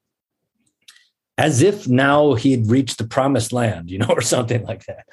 And it shows then his position as the leader of the Soaikai was used totally tokenistically by the Japanese state to appear as if they're conciliating uh, with the, the colonized Korean uh, colony. Um, in other words, we see a kind of multicultural, uh, pluralistic representation, you know, which actually conceals this really violent and ugly, um, bilious, um, fratricidal uh, class warfare, you know, taking place on the streets in everyday life, but which is totally repressed when you look at the parliamentary situation. So the Soaikai was able to utilize all these levels, and um, it's uh, quite uh, illuminating way to look at the colonial problem and the question of, as you said, comprador classes and comprador complicities, uh, collaborators, um, and it's not to just say who's a collaborator, who's a, who's complicit. We're all complicit, but we can see the the goal of the analysis is to reveal these concrete sites of struggle, um, and to also be able to uh, know where certain ideologies start to appear, like harmony. You know, it's like during the most bloody period of of the colonial time, we see you know the state promoting harmony. Um, so we can smash those ideologies through historical analysis. Yes, Pak Chum-gun uh, you know, he's like this Obama-like figure, right? Like he's the first mm. Korean parliamentarian to be elected in the Japanese Empire. Mm. You know, there's this sort of success story or social mobility, but in a way, in a very colonial way, right? Like it's you definitely need class analysis. Uh, you caution against the sort of race reductionism uh, in your book mm-hmm. as well uh, the importance of class analysis in, in understanding the contradictions uh, within uh, a nation or, or ethnic community. Um, yeah. You know, the national question is very important, mm. but we we have to see. Uh, you know, uh, the struggle for national liberation is simultaneously a class struggle, right? Mm. Mm. Yeah, I mean, I think you know what I also wanted to show was you know the the korean workers themselves you know were trying so hard to um, create links of solidarity with japanese workers across industrial sectors but we're constantly running up against you know uh, obstacles. Um, at the same time we see you know the japanese state doing everything it, it can to divide and conquer divide and conquer to um, and it was like a big juggling act you know like the, the japanese state when they are talking to korea and to koreans they they want to they have to say you know we we, we don't want to say uh, you know forget about being korean. We want you to be korean and but recognize that korea is part of the japanese empire. And um, we want to promote your your ethnic difference. We don't want to eliminate your ethnic difference. We actually want to promote your ethnic difference, but only up to a certain point. But if you start to talk about national liberation, we're going to repress you, you know. And similarly, the workers, you know, they they they don't they want to they they'll the Japanese state would in, even encourage a certain national identification, your Koreanness, your Korean difference, but only up to a certain point. If it start if it starts to overlap with the worker struggles and uh, for for the working class or for the liberation of the proletariat, they're going to get smashed down. You know, so this was the game, you know, of the 1920s and 30s between labor and capital and the state. This uh, incredible juggling act and these opportunists like Pak Chum Gum of the Soaikai, you know, opportunistically uh, using this uh, messed up structure, not only for his own private benefit, but uh, an interest, but for the interests of the Japanese state ultimately. Um, for me, it was a real um, good example of how, in the stage of imperialism, these kind of politics around the national question, yes, around what we could even call a kind of multiculturalism, was already you know, in the 1920s, already harnessed by the powers of capital and the state, you know, to justify its its imperialist and colonial expansion, to to actually uh, develop uh, a discourse of multicultural uh, of multiculturalism as the mode of existence of the empire, you know, and precisely as a way to uh, take the oxygen out of the discourse of class struggle. So I think this is what the Soaikai was. It was a pawn in that game to try to take out all the oxygen of the discourse of class struggle and replace it with, you know, be a good Korean who lives in Japan, or you know, or as Pak Chum Gum would say, the Soaikai leader, he's like, he would say, "I'm Japanese who was born in Korea," you know and just make everything about Korea and Japan, Korea and Japan, Korea and Japan, our cultural differences. And uh, we got to get along with each other and have harmony and, uh, you know, give us histories of the Korean nation and histories of the Japanese ethnic nation. And we must appreciate each other's cultural differences, all this stuff, this kind of liberal, humanist, multicultural discourse. Um, was not the critique of imperialism or colonialism. It was, in fact, the way colonialism and imperialism was articulated. You know, that's what we got to wrap our heads around. Um, and realize that that discourse was meant to take the oxygen out of out of the the powerful discourse of class struggle you know speaking of the class struggle though like we talked about earlier or like it's really clearly present throughout in your book that uh, you know korean workers and tenants really uh, resisted and organized and fought back against not only the japanese state but uh, the soaikai groups like the soaikai that was quite violent it wasn't simply like a mm. carrot and stick it wasn't simply the carrot side of the thing, right? Like it also they worked yeah. as a sort of paramilitary kind of formation to terrorize people. That's right. And they also engage in sort of human trafficking operation uh, against Korean women as well. Like they pressured women workers into marrying men that they don't want to marry. That's um, right. So sort of inst- using the institution of family as a, a way to sort of reactionary way of uh, enforcing social reproduction, right? Sort of controlling right. women's bodies. Um, so yeah, it was very in various different ways quite insidious for these the state apparatuses. Uh, but at the same time, it also applies to the the worker side of thing. They use various tactics and various uh, militant uh, protest tactics to to resist uh, this terror.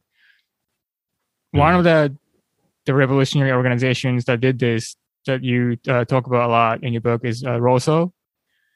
Um, yeah. It's a revolutionary Korean uh, workers organization.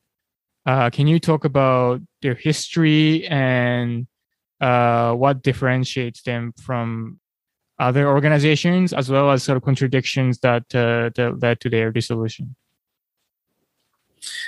Well, um, this was a communist uh, worker uh, organization related to, you know, initially the Korean Communist Party that formed in Korea, but then was really formed in Japan by uniting, I think, 12 different uh, Korean led labor unions in Japan. Um, and I believe that it was around 1925. Uh, and so, therefore, it, it was a communist uh, worker labor union, all like a, a federation of labor unions. Um, and they had many close connections to the Japanese Communist Party's unions, uh, for example, Zenkyo. Um, and we see a lot of good uh, collaborative solidarity work between these two labor unions. Um, but what became really clear around 1927 and then 1929 was that it was increasingly difficult to create these lasting um, solidarities between the Korean and Japanese labor unions. One big reason was that the organized Japanese workers were mostly dominated by uh, factory trade union workers, whereas the Korean workers were all pretty much day labor workers and so it became it became difficult to kind of find shared interests between them and we see them kind of having these parallel lives in the 20s and early 30s the japanese communist labor unions and roso um, but roso was really i think so important to to give uh, korean workers a kind of politicized class analysis of their situation. Um, in other words, not simply repeat the a discourse of national liberation only, but to speak of national liberation through uh, a discourse of class struggle.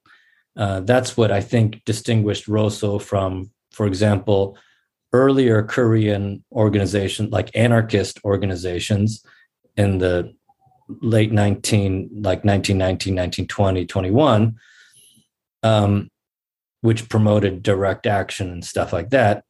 Um, but roso i think really tried to you know uh, carry out um, revolutionary activity uh, around the idea of of workers as a kind of universal class as a proletariat.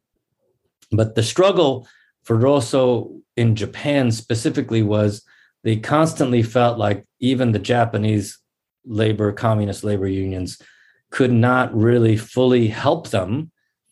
Um, they tried to help each other uh, here and there, but it was difficult to make it a lasting one. And so around 1927 and between 1927 and 1932, we see Roso kind of getting frustrated and saying, you know, throwing their hands up in the air and saying, look, we feel all alone, you know, we feel like they're not hearing what our problems are. We feel like, so we got to do this on our own. So we start to see little splittings in the in 20 after 27 into the early 30s. And then Roso, I think, you know, was trying to constantly argue that, you know, the problem of Korean workers is not only that they're paid less. They're often not paid at all, as you also mentioned. Uh, and they also face, you know, discrimination, sabetsu. And uh, Roso, I think one of their best contributions is their analysis of, you know, sabetsu, discrimination, and wages. Uh, they really provided good analysis and uh, as well as things like rent.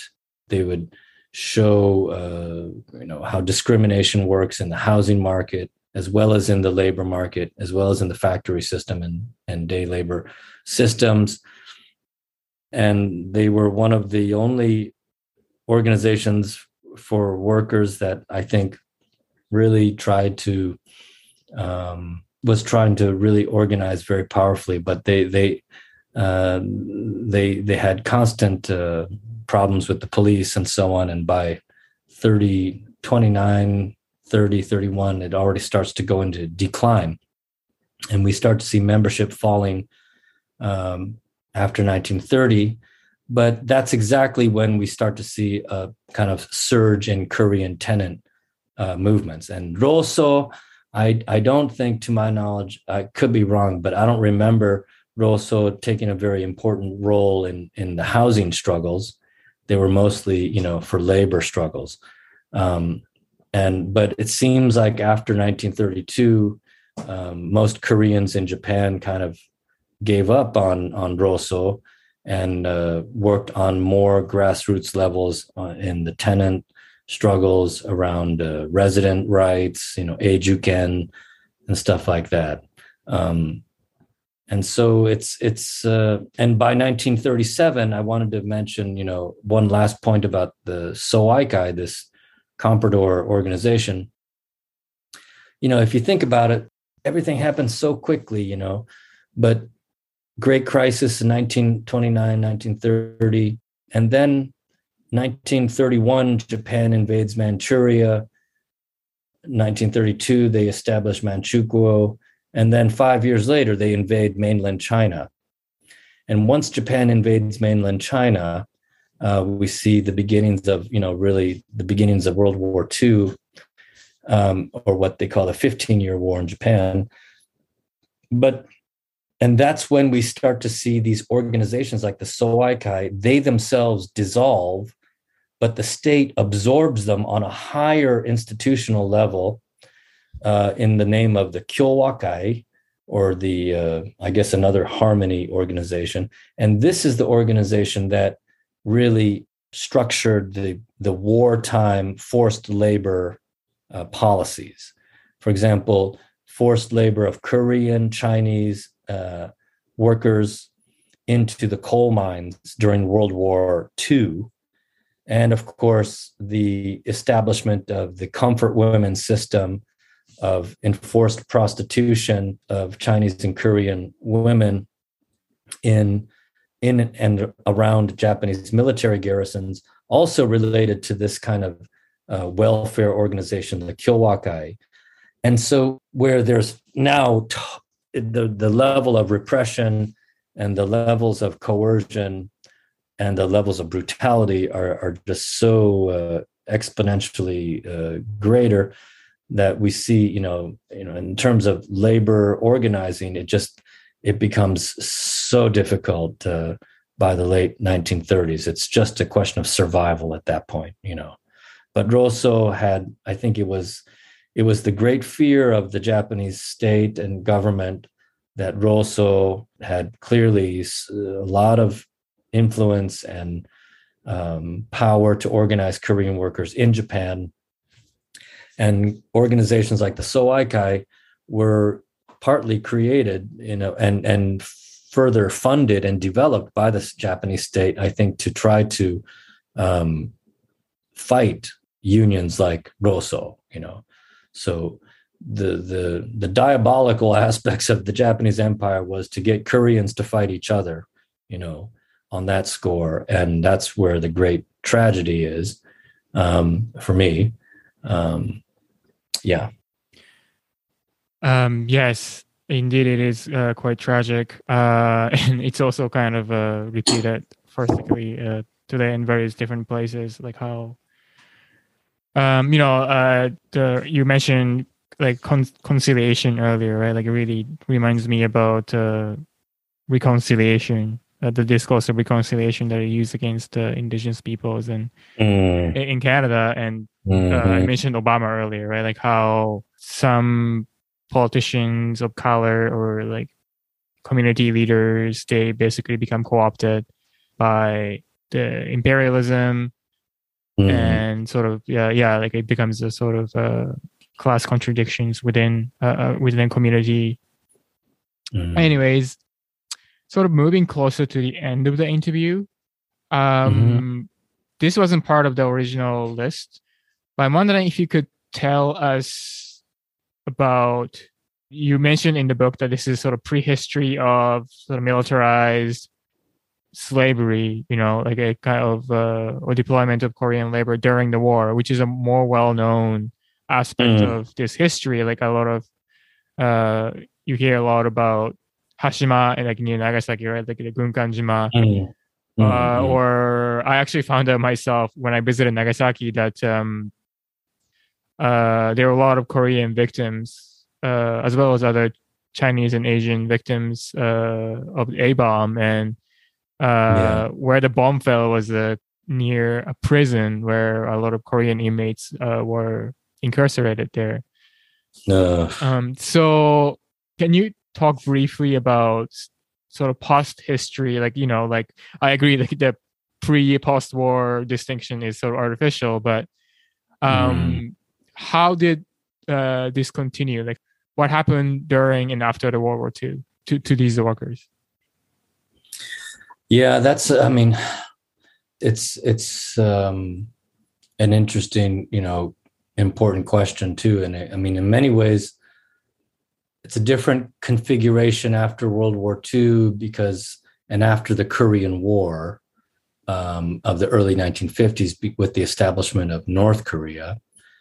And so after World War II, the Korean community in Japan, I think itself becomes further kind of, in some ways, it comes together. In some ways, it gets further fragmented. Now, also with the additional connection with many Koreans who either go back to Korea, uh, North Korea included, um, and then many who remain in Japan as a kind of um, permanent residence in Japan. But I think, and many of the pre World War II practices of employing Koreans also continued in Japan. Um, and we still see a kind of post colonial experience of Koreans in Japan that still have, you know, the the that still carry the legacy of the colonial period. And I, I still think that Japan and the Japanese government, and certainly the Liberal Democratic Party, the LDP, and these kinds of really established political organizations, they still pretty much refuse to um, truly uh, um, take into account the colonial history and its legacies. Um, they still want to deny many uh, aspects of the colonial period. Um, for example, the recent, in the past couple years, there's been many Korean uh, people, now old men and women, you know, who are in their 90s, you know, and the, who were forced to work in the coal mines in places like Nagasaki, you mentioned, um, and they never got paid. So they want to get paid. Understandably, they're still they're 90 years old and they're still protesting the Japanese government to get paid. They're even protesting their own in South Korea, protesting South Korean government to get paid and trying to get the South Korean government to represent them uh, against uh, corporations like Mitsubishi. So they want money from Mitsubishi, uh, which was the main employer during the war of these coal miners uh, and forced work, forced labor workers.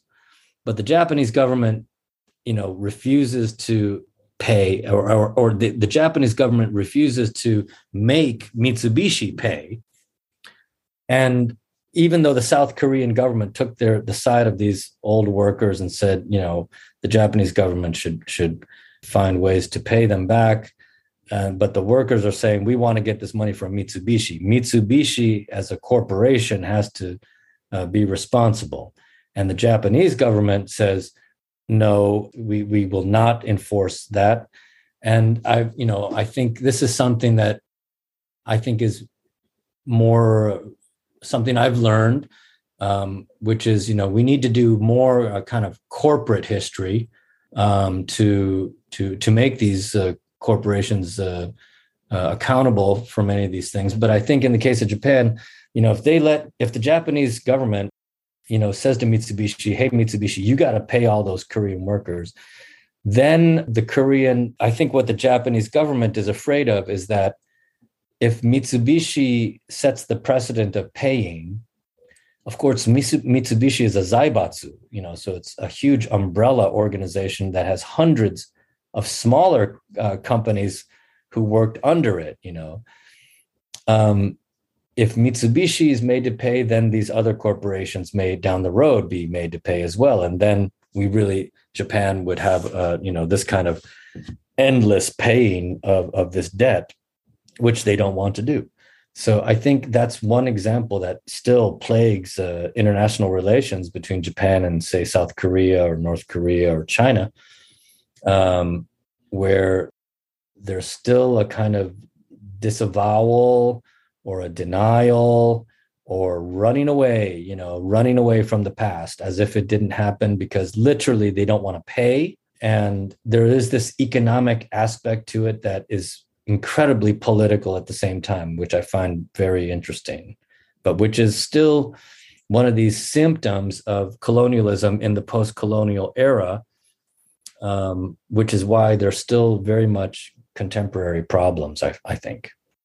Yes, uh, there are many, many injustices and trauma that still need to be accounted for. And, you know, reparation is a, re- uh, a real question that needs to be uh, resolved. But ultimately, I think what you talk about in the book, how capitalism works, uh, how class struggle happens today in various different places, is really it's still fought out uh, in a similar fashion by different people, right? Mm-hmm. And not to mention, Japan is still very much. Uh, I would argue Japan is still an imperialist nation, and so as much as it is about past injustices, it, mm. it is hmm. very much present, right? It's still ongoing, yes. if not by Koreans, by other, um, you know, Vietnamese, mm-hmm. Indonesian, Filipino, uh, Chinese migrant workers, and other, you know, migrant workers from other parts of the world.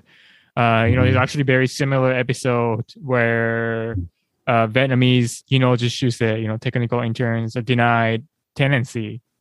Um, mm. Japanese landlords say they don't want to rent they don't want to rent to Vietnamese yeah. because you know insert any racist comments right like it's it, mm-hmm. it's really it was Korean back then but now it's Vietnamese it's just right. the mm-hmm. configuration of uh imperialist world economy changed but still yeah it is still the same I guess the, one of the major differences is that you know, formally Korean workers, Koreans were free to migrate, right? Like there was theoretical freedom of movement, uh, even though this wasn't really the case. There was various attempts to to restrict the movement, their movement across mm-hmm. border. That's right. Uh, but I think it's the difference is that today deportations used as a as a tactic to discipline the workers. Um, also, like a lot of like uh, uh, incarceration, right, by the Yeah. Nyukan and immigration authorities. Uh, Mhm. So they use there's different tactics being used to, Mhm. uh, you know, obviously in the U.S. as well, right? Like the, there's a mass deportation of migrants from Central and South America. Uh, it's a big, Mhm. you know, prison is a big business now for that reason. Mhm. Uh, it Mhm. happens in Japan as well. You spoke at one of the panels that I helped organize about the struggle, a struggle against migrant detention in Japan. Uh, yeah, there are differences, but the struggle continues today. Yes. Yeah. I mean, I mean these struggles, I mean they and the conditions, you know, of these of these struggles, they they have a history and they they these histories have lasted. That's the that's the problem, you know. And I think, you know, when we think about the history of capitalism and why and how it has to be overthrown, um, what we should realize, I think, is that the entire history of capitalism, you know, in every country, it may have some differences in terms of the expression of its development, but the logic of it is pretty much the same. And these uh, practices that emerge in countries like Japan, uh, when capitalism is when it when it first originated in Japan and developed in Japan, as well as in Korea through colonialism, you know the way it developed in the these singular conjunctures still uh, implanted as it were the logic of capital within these countries and these societies. And they've become practices that have just lasted the entire history of capitalism you know in japan. So um, i think to think of the earlier transitions from feudalism to capitalism and you know the revolutions that that were needed to make that happen we should think about how to move forward and overthrow capitalism and create the conditions for the transition from capitalist society to a communist society. But to do that we know now from doing this kind of historical analysis that many of these problems from from the colonial history for example need to still be you know overthrown uh, or their their legacies need to be overthrown. Uh, institutional practices, racist institute institutionalized racist practices, for example. Uh, to truly overcome those, we can't just simply somehow think we can eradicate racist practices in isolation from the mode of production that produced them. You know, so I think that's where I think we also, especially in our time now, um, we think of so many different struggles, you know, anti-black racist struggles or feminist struggles, and um, but we also should see how they're intertwined, and in many ways, overdetermined um, by capital, you know, uh, by capital. So uh, that's for me one of the big lessons still for me. Okay, I think that's a great place to end this interview. Uh, thank you so much, Dr. Ken Kawashima, aka Sugar Brown. yeah, my pleasure. Thank you.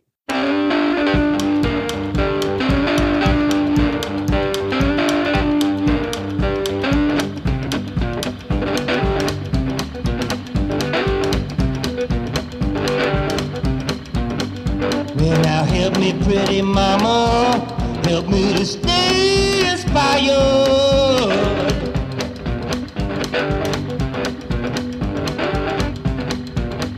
Well, the world's in a tangle, man, it's hard to stay inspired. Me only out of the frying pan and into the fire.